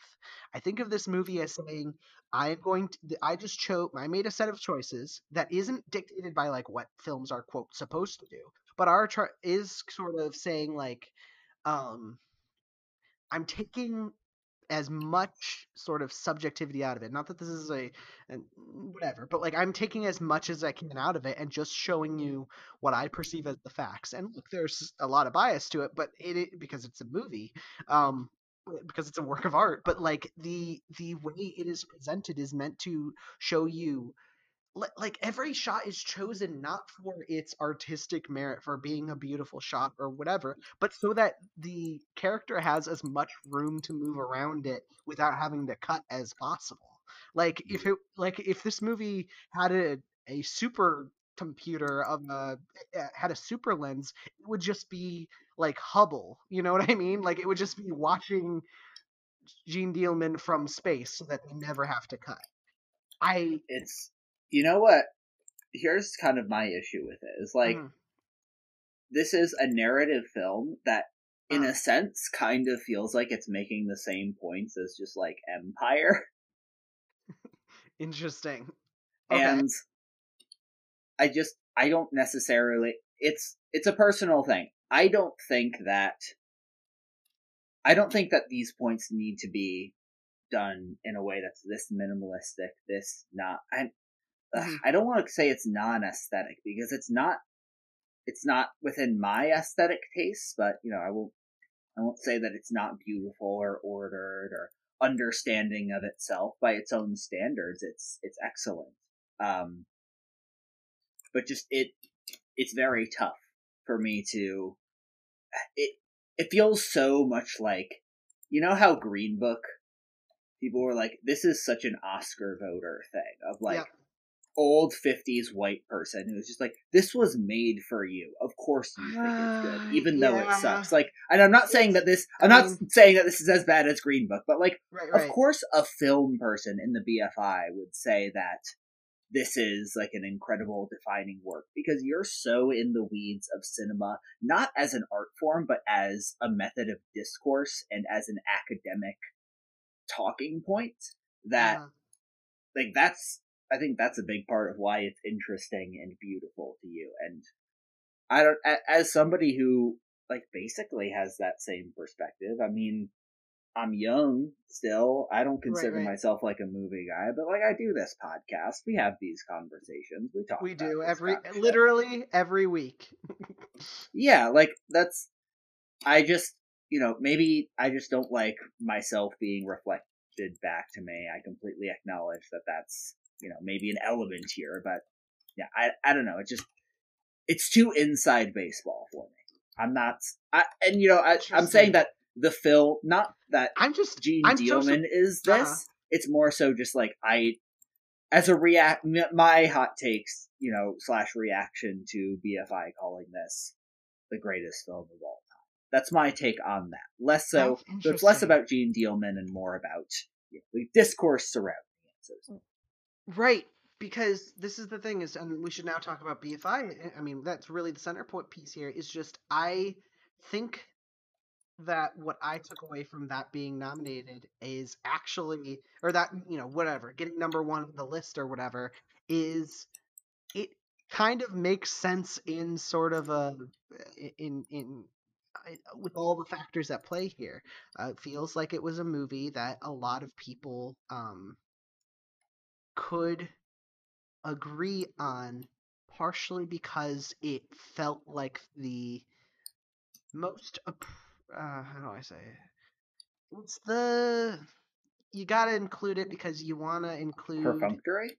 Yeah, yeah, most perfunctory one. Like, look, I, we will talk about Citizen Kane one day, and uh, we will not talk about Vertigo. But those are the other two that are uh, Yeah, that might make it in. number ones. Uh, In the Vertigo time that should. we're doing it. That would be great. Uh, Criterion, please stop releasing movies because we don't want to have to cover any more movies. Yeah, if you guys could just go bankrupt, but also have Criterion Channel still around so Yeah. we can watch things on it. that would be awesome. Yeah. That. Anytime that you can get to that. Add Vertigo and then drop the mic. That would be Yeah. great. Um, I say that as someone who loves collecting these movies. Um, I think that, but I think that the thing about Vertigo and Citizen Kane is that those felt like, yeah, okay, a certain. Uh, uh, when they when those people were first asked when the, the first people were asked like what are the 10 greatest movies of all time? they were of a certain generation. Those were the movies that uh, really spoke to them in that generation. Vertigo was sort it's like mainstream-ish. It's still an alfred hitchcock movie but it is uh, you know the, his most artsy his most well regarded his most touted of his films. Citizen kane uh, you know kind of takes the mantle and it t- takes on the status that we all we know about it today it's the greatest film of all time yada yada yada and at the time it felt like it was very subjective but subjective to its time which is not some way that I like to view art as a critic necessarily. I try to be outside of my time as much as possible, which is just not po- which is not possible at all. But you know, I I fight like a like the little pipsqueak that I am against the ravages of time, um, like the mortal that I am. Mhm. But I try to so I try to take a larger approach to sort of all art in thinking of it on a rel- uh, not a relative scale, but in sort of on a scale of this is the history and it's continuing and i just happen to be born in the 2010s but that shouldn't mean that i like 2010s movies or art or music or whatever anymore except in volume i guess Mhm. um, but those picks felt like they were very indebted to those time and place. Now Jeanne Dielman feels like instead of being indebted to well it's now that we're in the 2010s so like get out right? Get out got number 100 on the list which is a, a very interesting pick. I think get out is very good. I don't know if i'd put it in the top 100 movies ever made of all time across all of cinema but you know it's a good movie. Great movie fabulous masterpiece uh Mm, but, it, but I think that though, though that felt like at least if you put Get Out there, it feels like it's oh great that is the cinema that's speaking to our time. That's the cinema that this generation really touts. And instead, Jeanne Dielman feels like it is reactive. It feels like it is that 60s crowd saying like, well, we're going to rewrite the canon. So we're going to still pick one from that time, but we're going to choose a piece from that time that is a little more experimental, that is uh, directed by a woman, it is feminist forward, and it is a movie that continues to have points that we bring up during na- uh, during current discussion but is still like well regarded is still like something that we can kind of get in with the crowd with you know Mhm. can still uh, play inside baseball as you called it with the people who really like it and that's i think why got number one is that so many people had that had a similar mindset or had a couple of similar mindsets where it aligned it made it on i don't think it was number one on a lot of people's lists but it was number 10 on a lot of people's lists because people felt like they should include it and they want to remake the canon and this was their way of doing so. Um and so that so when you say that you're like this is too challenging. This is too insider baseball. This feels like it is a i don't want I, I didn't mean too challenging as in like you can't handle it. I'm not saying that. What i mean though is like this was too subversive of what film is inherently for it to be number one film because it is the, it is in form kind of the least film Mhm. if that makes any sense. Um i i get that but i also think that it is incredibly accessible to the point that a lot of people cr- critics were like yeah yeah throw it on the list. Why not? You know? Mhm. I, and i think that that's why I, I think that that's why a lot of people really got on board with it is just like yeah yeah i agree with every point here. Sign on the dotted line. Send it in. Mhm. um without being like yay let's queue up Jeanne Dielman uh you know on Friday nights like you can watch Vertigo and Citizen Kane today with like friends Right. you ever think about that? Have you? Do you? Can you imagine watch? I Having assume you watch friends? this No. like. I assume you watch this by yourself. Uh, I watch most of these by myself in, on rare occasions, very very rare occasions. Uh, you know, my girlfriend will join me for for one of these. Um, but for the most part, I watch all these by myself. And sometimes I want, I'm like, oh, I really should have gotten someone together. This would be like, even Traffic. I was kind of like, Sean, you Mhm. and I should start watching these like together on like a TV screen or whatever, and that like that would be fun that would be a movie that we could like talk about and talk over and enjoy as a group. Do you think that a lot of people, and I think you can do that with Citizen Kane or Vertigo as well. I don't know if you can do that with Jeanne Dielman. I don't. I wonder if this reflects a certain part of like this is something I'm internalizing. I'm looking to society in general, not my friends, but th- this this you know uh, force that is uh, undefinable, this non-individual force, and saying like, oh well, they like it, so I should like it as well. Well, I don't know if I can fully answer your question, but what I Hmm. will say is, uh, if you can get somebody who's willing to watch this with you, it might make it go by a little bit faster. I, so I did want to see. That's where I'm have lo- at. I would have loved to see this in the theater. I missed the Oh, of God. people putting it in the theater. Oh god, uh, that would be a nightmare. it would be a nightmare, but at least you'd have popcorn and a soda and would be forced not to open your phone. And there'd be other people in least? the theater. Yeah, I guess so. you know, like eh, eh, I feel like I would be able to digest it a little more. Yeah, um, maybe. For sure. I mean, it would, you know, yeah, nothing else to do. exactly. Um, that's kind of the thing about cinema that people are tending to rebel against right now is cinema is a trap. You're trapped in there. I mean, you can leave, but that those are your only two options. You either watch it or you don't. You Yeah. know? You can't, ro- uh, you know, in You the movie theater, you, I guess you can open up the RedTube app on your phone, but like, it's not gonna get anybody anywhere. the fact you know that there's a red tube app is bad enough. Is it? Is there? I, I- I mean, idea. well, obviously, I assumed think that you were you were backing it up. I assumed you were backing it up. I mean, The- I'm sure there. Is, I don't. It would be insane to install a porno app on your phone. Like what? It's also. I mean, it's they- also they insane to have but- like a username and password at least to be like, I'm gonna sign into my porn. Like, shut the fuck up. Look up giant fucking tits on Google Images, and Okay. you know, just You're not start in advocating five for that. minutes. We're not advocating for you to do that. That this is a disclaimer for our podcast. What? What? Advocate for you to do that. But I'll we- advocate for you to do that. Check it out if you haven't. It's awesome. Check out check out female breasts. Check out man's hard dick. Look it up. I think you might like what you see, and if you don't, well, try the other one I said. And maybe maybe you're asexual. I don't know. I've But pretended to be is, asexual don't create before. an account. Yeah, Have don't create really? an account. Wait, Huh? have you really Sort of, yeah, just as like, you know, a way to get out of a social situation? yeah, like why are you single? Like, well, Is typically here's the problem though is that the people who i tried it on knew me too well and they were like no you're fucking not man shut up and i was like yeah you got me dang. Foiled I- again I dated someone and found out that they were asexual, and I was like, "This is, whew, that's a whole other." Let's not put this in the episode. that's new That's Nah, different. that's cool That's different. Um, that's, That's something new Hey, whatever. Right.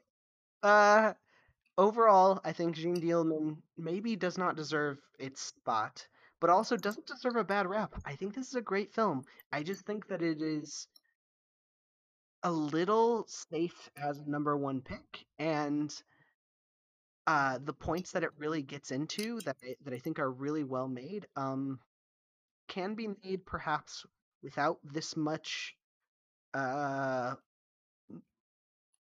stagnation Sure. which is kind of how I feel about L'avventura, but I think Jeanne Dielman does it better. I think that Jeanne Dielman uh, at least is very clear, and it's oppressive in a way that feels a little cool, I guess. Um, Yeah. yeah. All right, let's let's move on. We got a big boy to talk about. I, I don't even mean that in ter- I mean Jeanne Dielman and uh, L'avventura were movies that are way more important to the canon of cinema than this one. But oh yeah. This is important more than anything to the canon of Bill Simmons cinema. I wasn't able to find him talking about it, but if he hasn't seen this movie, this is the perfect fucking like middle brow, straight down the no bullshit, red meat. You got so many actors, like I can just see Bill Mm. Simmons talking you got so many actors. You got so many actors. I got. I. I I'm gonna tell you my relationship to this movie before watching this movie, and then you're gonna read the description without a beat. Okay, right? Mhm.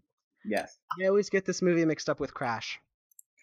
Traffic examines the question of drugs as politics, business, and lifestyle with an innovative color-coded cinematic treatment that distinguishes interwoven stories. Steven Soderbergh embroils viewers in the lives of a newly appointed drug czar in Stanley, a West Coast kingpin's wife, a key informant, and police officers on both sides of the U.S.-Mexico border. The film, which delivers a complex and nuanced take on an issue of international importance without sacrificing any energy or suspense, is a contemporary classic, nominated for four Oscars for Best Director, Best Screenplay, Best Editing, and Best Supporting Actor for Benicio del Toro. I, well, which Crash? The good one or the, The, bad one. The bad okay. I always get it mixed up with the Oh. bad one, and so I like every time someone was like, "Oh, Traffic's in the Criterion Collection," I'd be like, oh, "You mean the one that was like a bad Oscar win, like that famous one?" And then I like Mhm. looked up and I was like, "Oh yeah, yeah, no, no, Traffic, Crash, mixed up. Gotcha." Here's the thing, though. People talk about that crash, the bad crash, because yeah, it's like embarrassing that it Mm. won Oscar, but also I feel like nobody ever talks about this one, even though it's awesome. You know? I think I, people is- mostly talk about it in the context of Soderbergh, I think, and maybe Yeah, Benicio sure. del Toro. I hear that, but mostly just like, oh yeah, Steven Soderbergh. Remember, he was doing great in the 2000s. He's got this. He's got Oceans. He's got Erin Brockovich. He's got, you know, he. he- Steven Soderbergh. It's his thing, right? Um, Mhm. I think this movie rules. I think this, This is so cool. much fun. I love this thing. It's listen. The main criticism of it is that like it's not like it, it doesn't have bad politics. It just has very simplistic politics. Yeah, I mean, not just not just because of Michael Douglas, but it reminded me of an episode of like The West Wing. Yeah, You know, Well, and it- you're like, oh yeah, that's very idealistic of you. yeah. The feeling it, it's like very sort of it's very lib coded of like you know we've got all these problems in America, but who knows what the hell to do about them. you know, like there's just not Oh, really any sort of really? imagination. Wait, I think that it makes a very specific point about what to do about them. Do you, What do you do think it not does? that?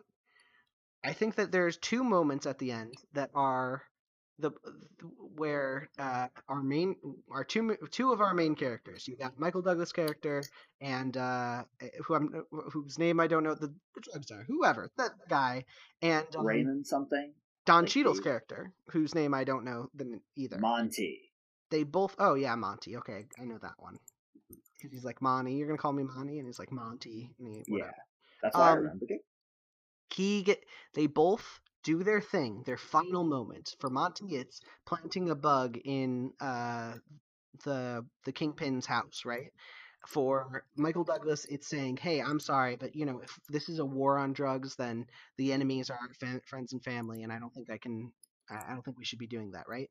Both of those moments are followed by the exact same moment, which is that person leaving, them having done that thing, and just kind of smiling to themselves. Just the camera just lingers on there. Michael Douglas goes from like very stern to he's kind of taking a breath. He's he's done something and he's like, huh. You can kind of see the tension go out of his shoulders just a little bit. He loosens his tie and he doesn't quite smile, but he gets into a kind of like pleasant face. And you're like, oh, he feels like you can see that like oh, I did the right thing. I feel a little better because I did the right thing kind of feeling. And and for Don Cheadle, he's like, ah, he's got like a full on like grin on his face. He's like he laughing. runs away like a little kid. yeah, yeah. Well, here's the thing. Here's what I mean, though, is that, yeah, the solution, quote unquote, is, oh, I did the right thing. I personally, you know, I'm Michael Douglas, and now I want to listen to my daughter. I want to listen. I want to have conversations. There isn't really a programmatic or systematic component to that other than we should all just become good people, which is No, like, wait, no, no, no, no, no, no, no, no, no. The, the the but both of those moments, both him planting the bug by like running into your house and planting the bug and the bug, and uh Michael Douglas like saying that thing is they are both anti-systematic. I think both moments are very clearly saying like the way that the government is dealing with this isn't going to work. As individuals, we need to fix it. We need to stop Yeah, exactly. As individuals, that's that's lib coded. That's not. That's fucking like what the fuck are you supposed to do as an individual? There isn't. It's it, and it. take down. I think it begins and ends things like there, where it's like it in people's houses. Do do- Yeah, like it's your moral duty to do your job good. Like I will. no, no, it's no, your moral He's not doing his a, job. Michael Michael Douglas basically he has a plan. He has a proposal for what to do with the actual government's resources, and he throws it all away and is like, you know what? I I, don't- I don't think. Well, yeah, because that's he personally but he believes that it's the just- wrong thing to do. And Don Cheadle, he doesn't. He's not there as a cop. He yells that he's a cop, but he doesn't have a badge. But he's going against He's the system, but doing what the lib mindset of you, what you should do as a good cop. Like he is performing his duty as a law enforcement officer, even when he is going outside of the law.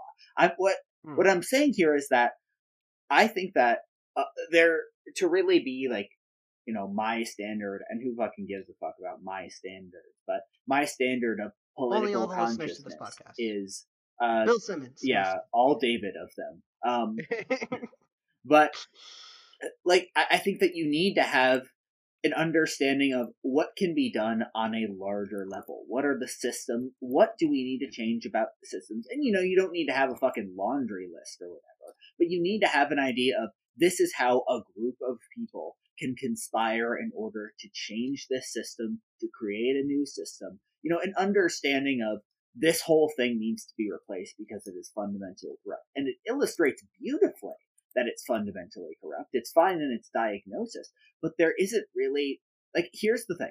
I I went to Letterboxd just as it was ending and I rated it nine out of five. Because I was like, this is such a fucking Nine out Fun. of five. Yep, one. It's a great ratio there. whoops. Uh, four and a half out of five. Right, Tee-hee, my right. bad. And I was like, this is a this is a banger movie. It's so good because I assumed in my head that this was during the scene where Michael Douglas's daughter is talking at AA, and Hmm. what I assumed was going to happen was after that, the scene is going to end, and then it's going to show her going like driving home with Topher Grace or whoever and doing a fuckload of heroin because that is how it should have ended.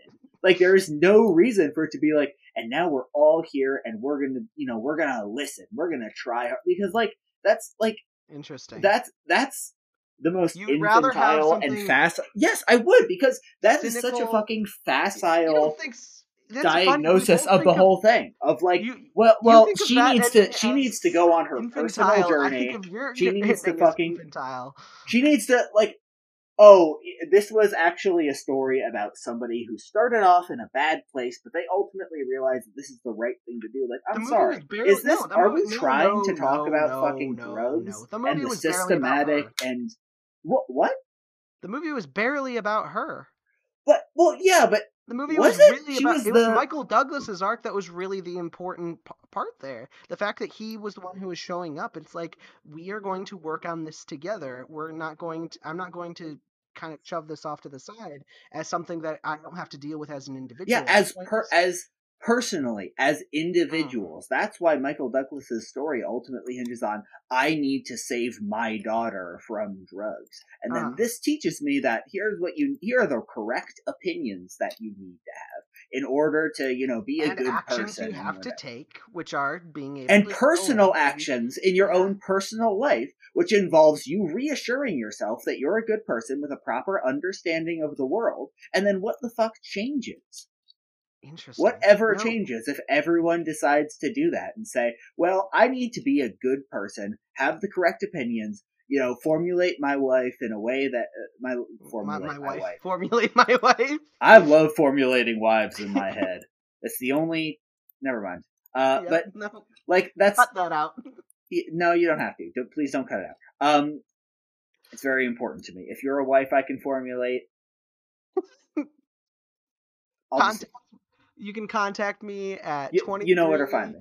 You know where to find yeah, me. Yeah, yeah, yeah, Uh, but like that's.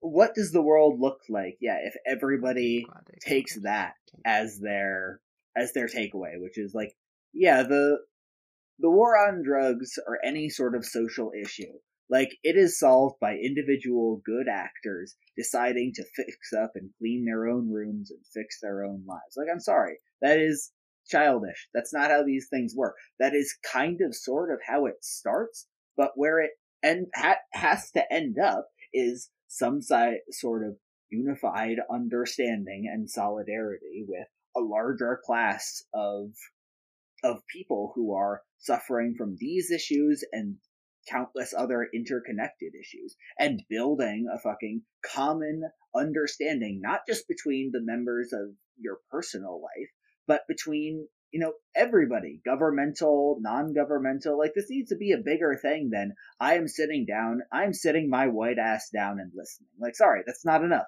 If anything it's a distraction because you're convincing yourself that your job is done when ultimately there's no needle has been moved what has been changed here so I.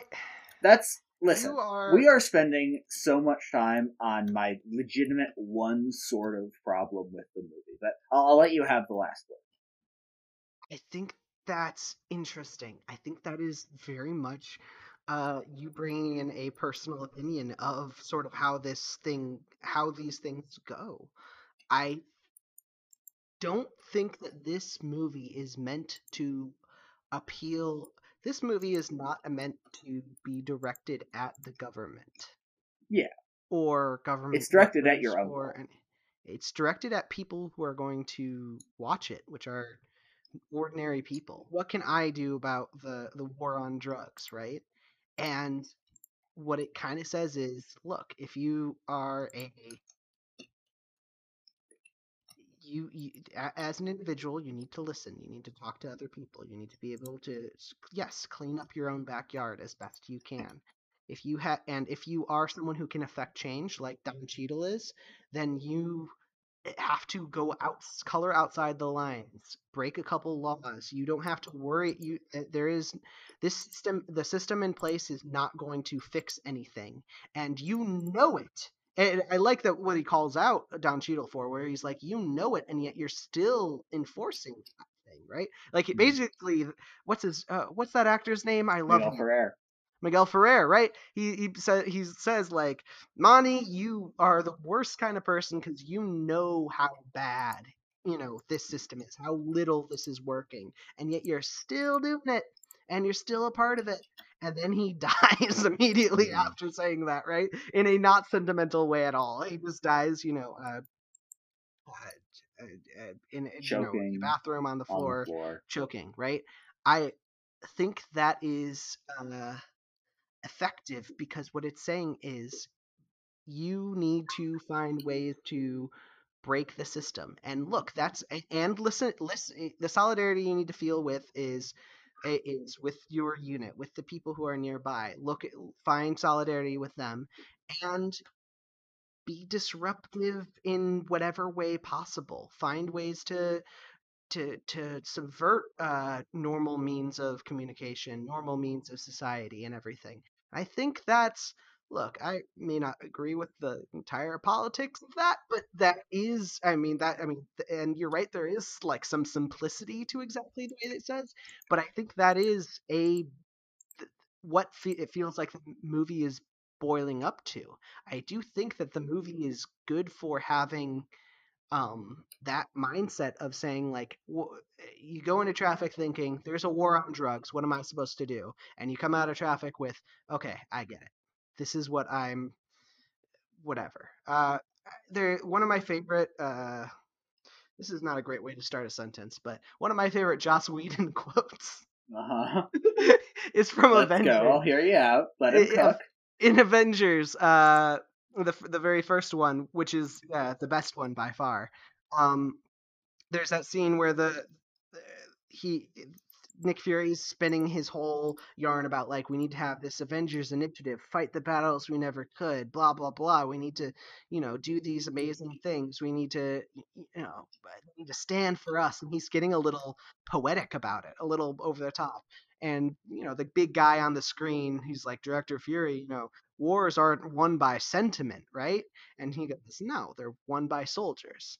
And I th- that's very very simple, but like that sentiment, I think is that that idea that mindset that viewpoint that is expressed there i think is exactly the viewpoint expressed in traffic where it's saying look eh, this is not uh, we're going to to try whatever we can. We're going to create budgets and we're going to rearrange uh you know um uh our our defenses and find ways to to figure out how society has uh failed uh, people groups and areas and uh, relationships with other countries, and we're going to have to do all that. But on an individual basis, what this means is you need to snap and you need to realize that the stuff that's in place is not working and you need to color outside that. I actually think that it's a very, very simplistic idea. And I don't think that that's a bad thing. Hmm. I don't think that that's necessarily makes this movie a lesser movie, and I don't think that just uh, it it. I actually think it would be more infantile to end with sort of, oh no no no, they're all screwed. She's gonna go you know do heroin in the bathroom and then it'll all be over, right? I think that it does have that. It does say right now we are screwed, but it is saying there are things you can do. And I think that makes for a great work of art. Um, You know what Yeah. was awesome? What was awesome? I mean, let's just talk about. There's a lot of awesome just in this movie. When uh when the sniper shot the guy and then Luis made the poster. Guzman got into the car and then it exploded up. It okay. That was so sad. I was. It was so, sad. Louis, I did not. I, I've. I mean, like everyone else, I'm like, oh yes, Luis Guzman. I love him in. Like, there's the joke in Community that I love so much, where they're calling Luis Guma- Guzman on the phone, and she go, he goes, "What? I've totally seen a bunch of your movies," and he like gestures for his friend to hand him the phone or whatever, and he's like, "I loved you in IMDb," right? Like Uh-huh. that's the sentiment that a lot of people have, where they're like, "Oh yeah, Luis Guzman, I know who he is or whatever, but could I name a movie he was in?" Mm, right? No, no, right? He's Um, very prolific. Was he in he's so great in that, but I think he's, I, I think he might was it in be. Drive? What the fuck am I talking about?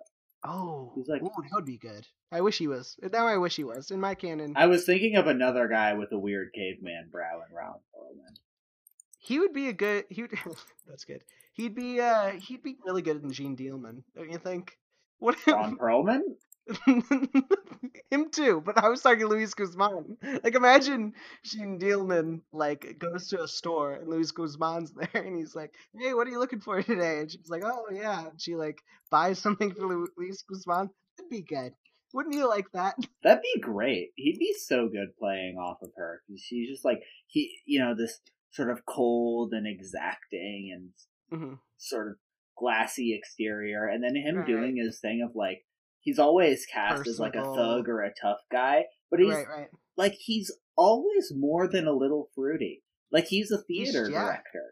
He's cheerful. And yeah, he's awesome. And he's, yeah, it's you're 100% uh, right? Even But, though like- maybe your terminology was a little outdated.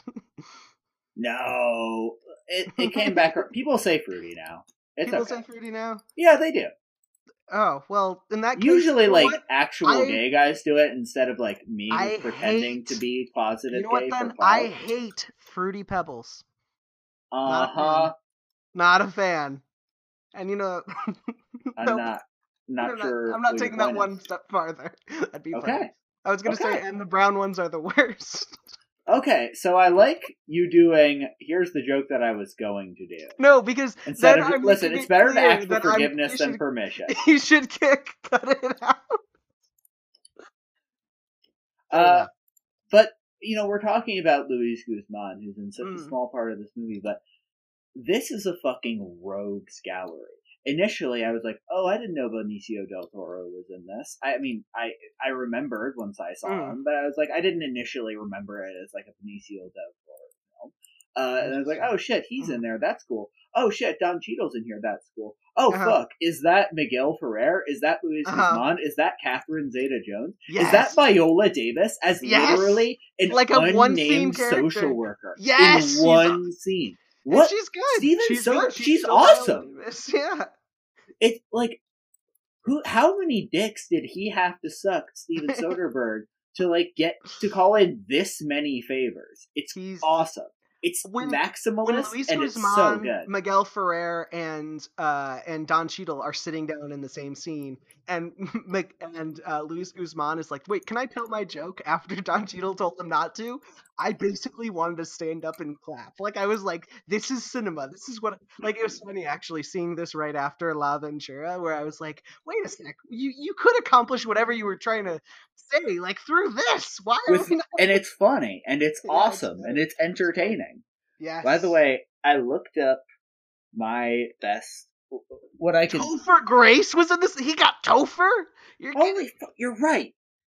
Okay, never mind. Fuck what I was gonna say. Uh, actually, no, it is important because Go were you wondering how the penis joke was going to end? Yes. We are coming off of To Sleep with Anger, which is I looked it up Mhm. and I could not find anybody I did saying, exact like- same thing. who had a version of that joke.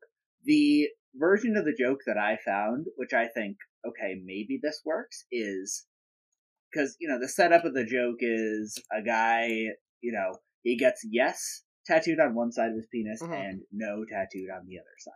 And then he goes home and he's talking to his wife, and then his wife says, You tell me how to do the dishes, you tell me how to wash the clothes, and then he gets cut cut off. The version that I found said that the way that that ends, her saying, "You tell me how to do the dishes, you tell me how to raise my kids, you tell me how to do this, this, and this, and now you're gonna put words in my mouth," which That's is like Yeah, that makes that's really sense. funny. that actually- makes sense, Uh, but it's not as I- good as the first one. Whatever, I can't remember what the joke he had before. That was really funny because that I made me laugh. can't either. But it's just Like I the, genuinely ye- chuckled. the fact that it's yes and no specifically to Hmm, me kinda implies there might be off. another layer to the punchline. But Right. hey, you know that's That's pretty. good. It's, it's okay. It's pretty. yeah, good. it's fine. Whatever. Uh, I I'm just I was torturing myself. No, you're right. that. Hey, you Uh, know, Hey, why is it called traffic? because drug trafficking. Oh, wow! I'm an idiot. holy, holy crap! what an idiotic thing that I just said there. Hey, it happens. Not to me, mind-blowing. And I don't know to anyone else ever, but it happens. It has happened once, apparently, to you. Apparently. Holy cow, because I was immediately like, oh, traffic, like car traffic. That's why I get it mixed up with crash. Um, it's because I think of cars, right? And I Uh-huh. was like, oh, there's gonna be a scene where they're all like stuck in traffic and everyone is there, right? And then they're gonna say, "What is this? Some kind of traffic?" That's so funny. Holy cow. Okay, that makes sense. Um, Man, what a I think- funny, probably dog shit movie you imagined in your head. I'm glad that didn't happen. I re okay. eh, To, to summarize, I thought this movie was really good. Did you think this movie was really good? Because it sounded yeah. like you were kind of like, that. Oh yeah.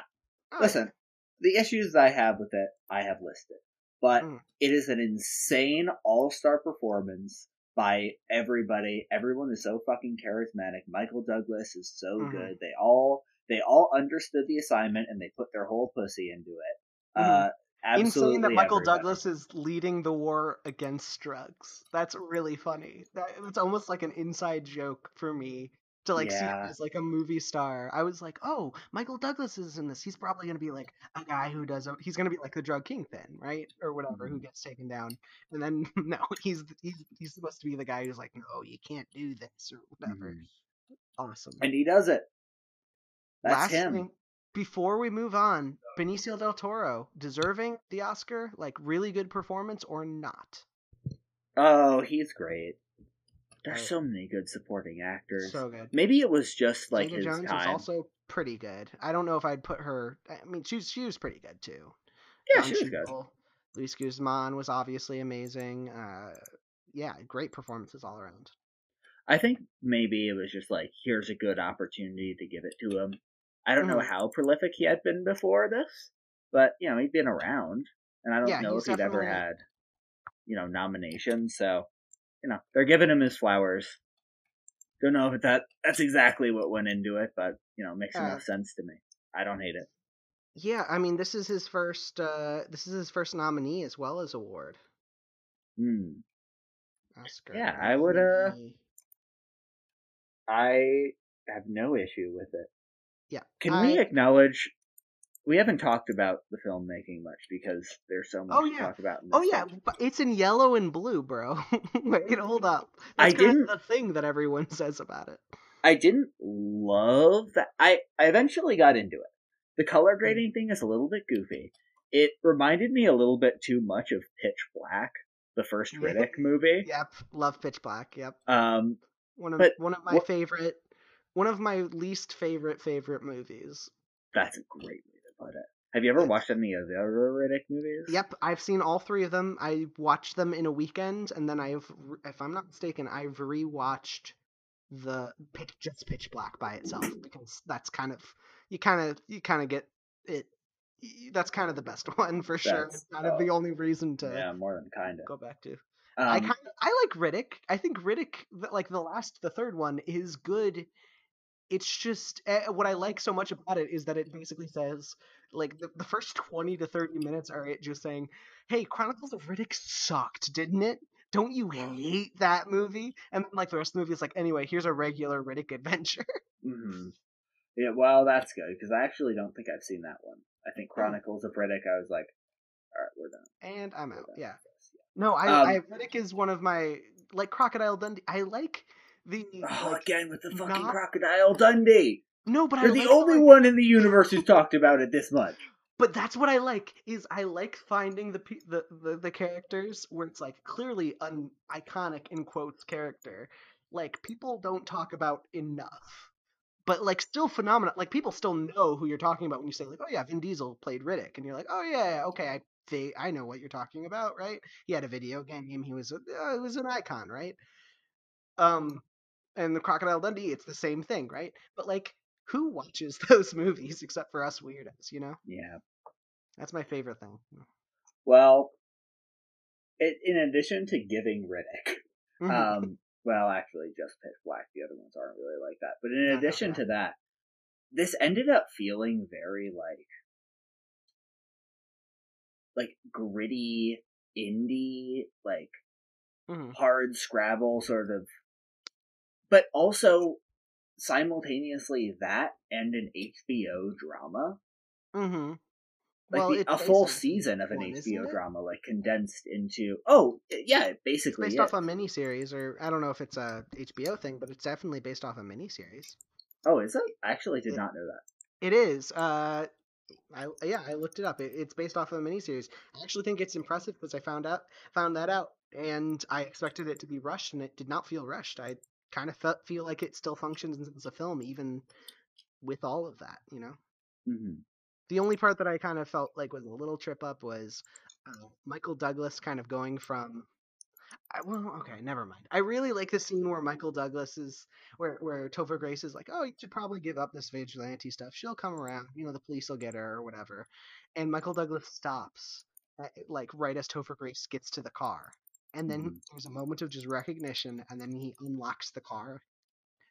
first of all, I was a little concerned because I thought that what he was worried about was, wait a second, is there a bomb under my car?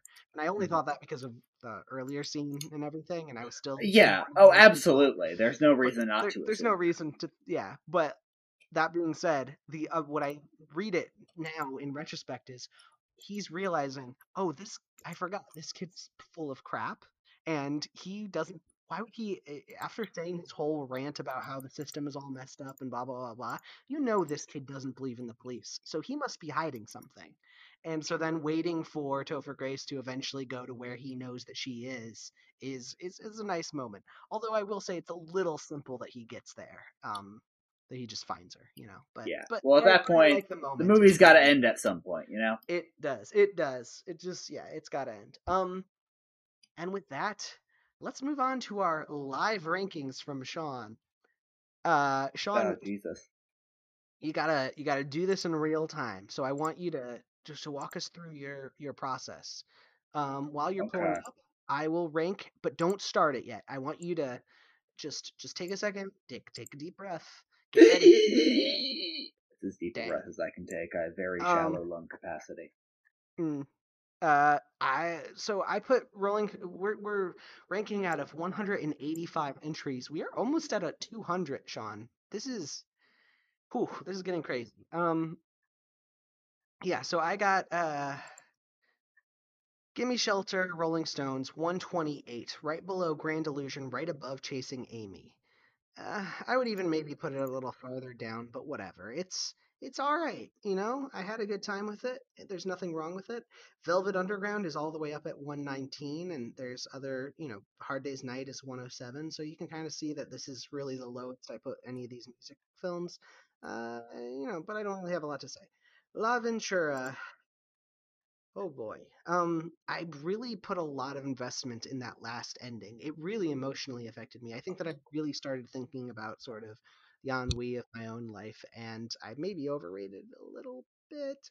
But uh, I'm gonna put it at number 91, right below Blood Simple and right above Tokyo Story.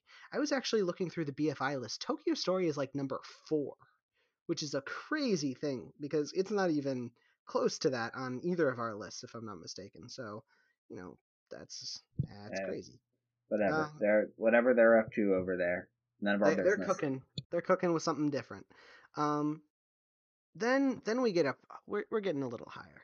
Jeanne Dielman uh, was really hard for me to quantify. I eventually put it at number 52, right below Beauty and the Beast, right above Dead Ringers. It doesn't breach that perfect, that masterpiece level or that, that, that great film level that Beauty and the Beast and Walkabout kind of, you know, mark the, the beginning of.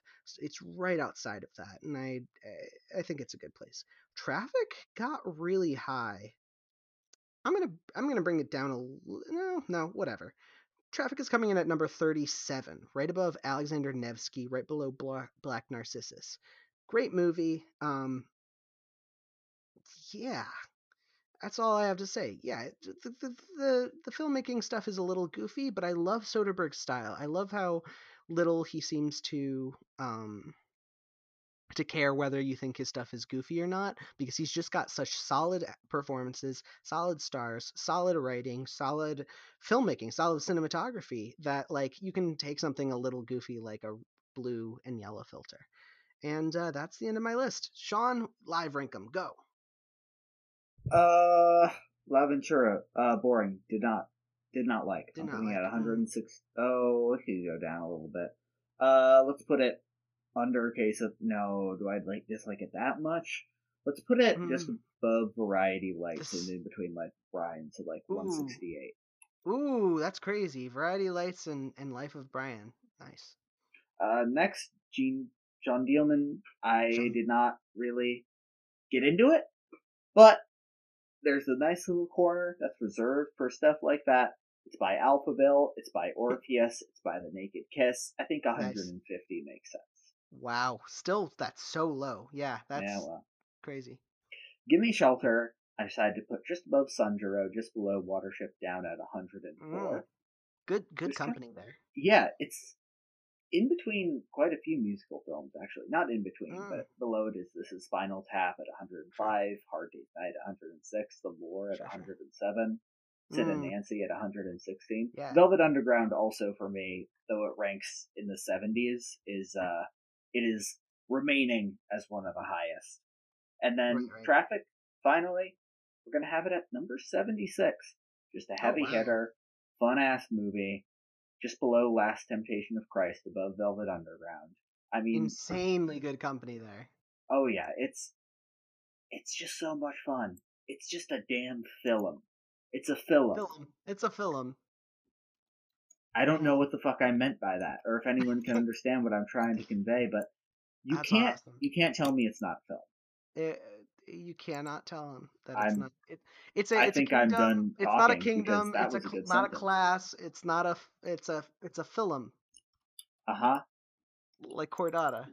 Um. I think, No, I I got you. It- yeah. Yeah. good. Okay. Cool. Good. That wasn't bad. And and with that, let's talk about what we got next week, Sean. Because next week, okay. So so first of all, we should announce in two weeks we are going to take a we're going to take an interesting uh not a break. We're going to take a interesting swerve and we're going to give you a really interesting week where we are going to bring on uh, you you know him because I've talked about him like twice or whatever on the podcast. Other Sean, and we're going to talk uh, one of his favorite uh, filmmakers, Samuel Fuller, you may remember from Shock Corridor and uh, the other movie that we talked about with him, Naked uh, Kiss. Naked Kiss, right? I only know that because I just ended up looking at it on my list.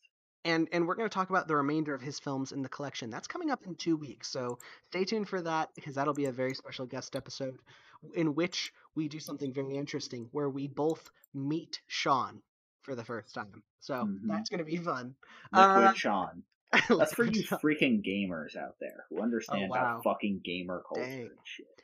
Next week is going to be one of our all-time interesting weeks because we've got.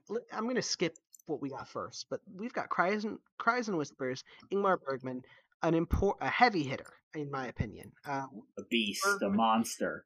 we got some Bergman to talk about, and I am. Uh, whew, I mean, it's a, it's an important film in in in the histories of cinema. Blah blah blah.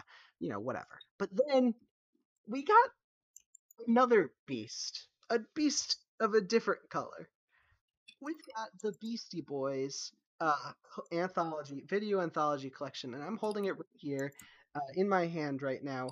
This is a collection of um, music videos from Beastie Boys. Now, Hold on, hold on, get- hold on, hold on. You're telling me they're making music videos now? I know, right? Totally insane. And this is the thing. You cannot watch this unless you have the physical collection or some kind of emulator online. I'm sure those exist and you can pirate them. Don't do that, but you know, also that probably exists. Uh, but the video, Beastie Boys video anthology is interactive. It is supposed to push the boundaries of what DVDs can do.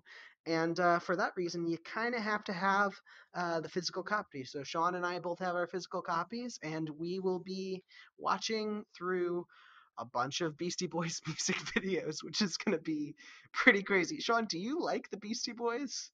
Yeah. They got some I- good songs. Eh, That's exactly how I feel. My sister loves the Beastie Boys, and I'll probably end up giving her my my collection when I'm done with it. Uh, but I'm like, yeah, Intergalactic is pretty cool, and um, there's that other one that I like. and Sabotage. I don't think it's sabotage. Something about a girl or hey ladies. Yep, that's it. That's all I got. Anyway, Bloodhound uh, Gang was kind of supposed to be the successors to the Beastie Boys as like funky ass white boys, but they never Mm. really took off. Probably because they're uh, fucking terrible. and they fucking suck. well, you see, the fa- th- that's the thing. That's why we bring you on this podcast, Sean, instead of Mick Jagger. Is that unlike Mick Jagger, you know something about the music industry, and so I really wanted to, you know, that's why why we Yeah. you. I know who you gotta Um, suck off to make it.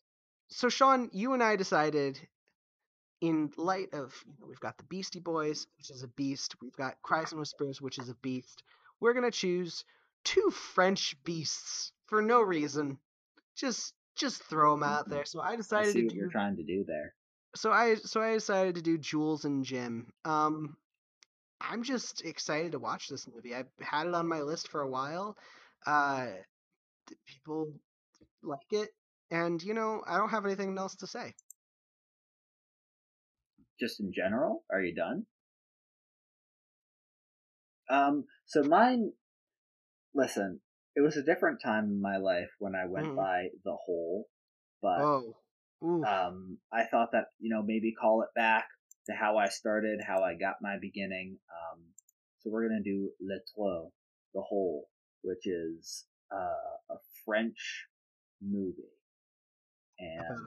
Sounds good. that's that. That's all, folks. That's Tour, uh, Jules and Jim, uh, the Beastie Boys, Cries and Whispers. We got the, those four coming up for you next week. Thank you all for listening. Please tune in next week to hear some of those titles. Please remember to rate, review, and subscribe. Uh, this week's editing was done by uh, Tyler Frazier. Thank you so much, Tyler. Um, I'm losing my voice. Uh, please check us out on. I'm, I'm getting off Twitter, dude. It's gonna happen. I hate Twitter so much. say that every week until I'm gonna die. keep saying it. Yep. Uh, but in, the meantime, you can check me out, uh, check us out, Anthony Reviews. Uh, check us out in the description. Check out AnthonyReviews.com. Um, this is an Anthony Reviews podcast. I am writing stuff pretty more or less regularly. At least every other every couple of weeks, I'm putting something out on there. If you subscribe, you can get that uh, movie review straight to your inbox. Um, and as always. New Super Mario Brothers on the Wii! Fuck.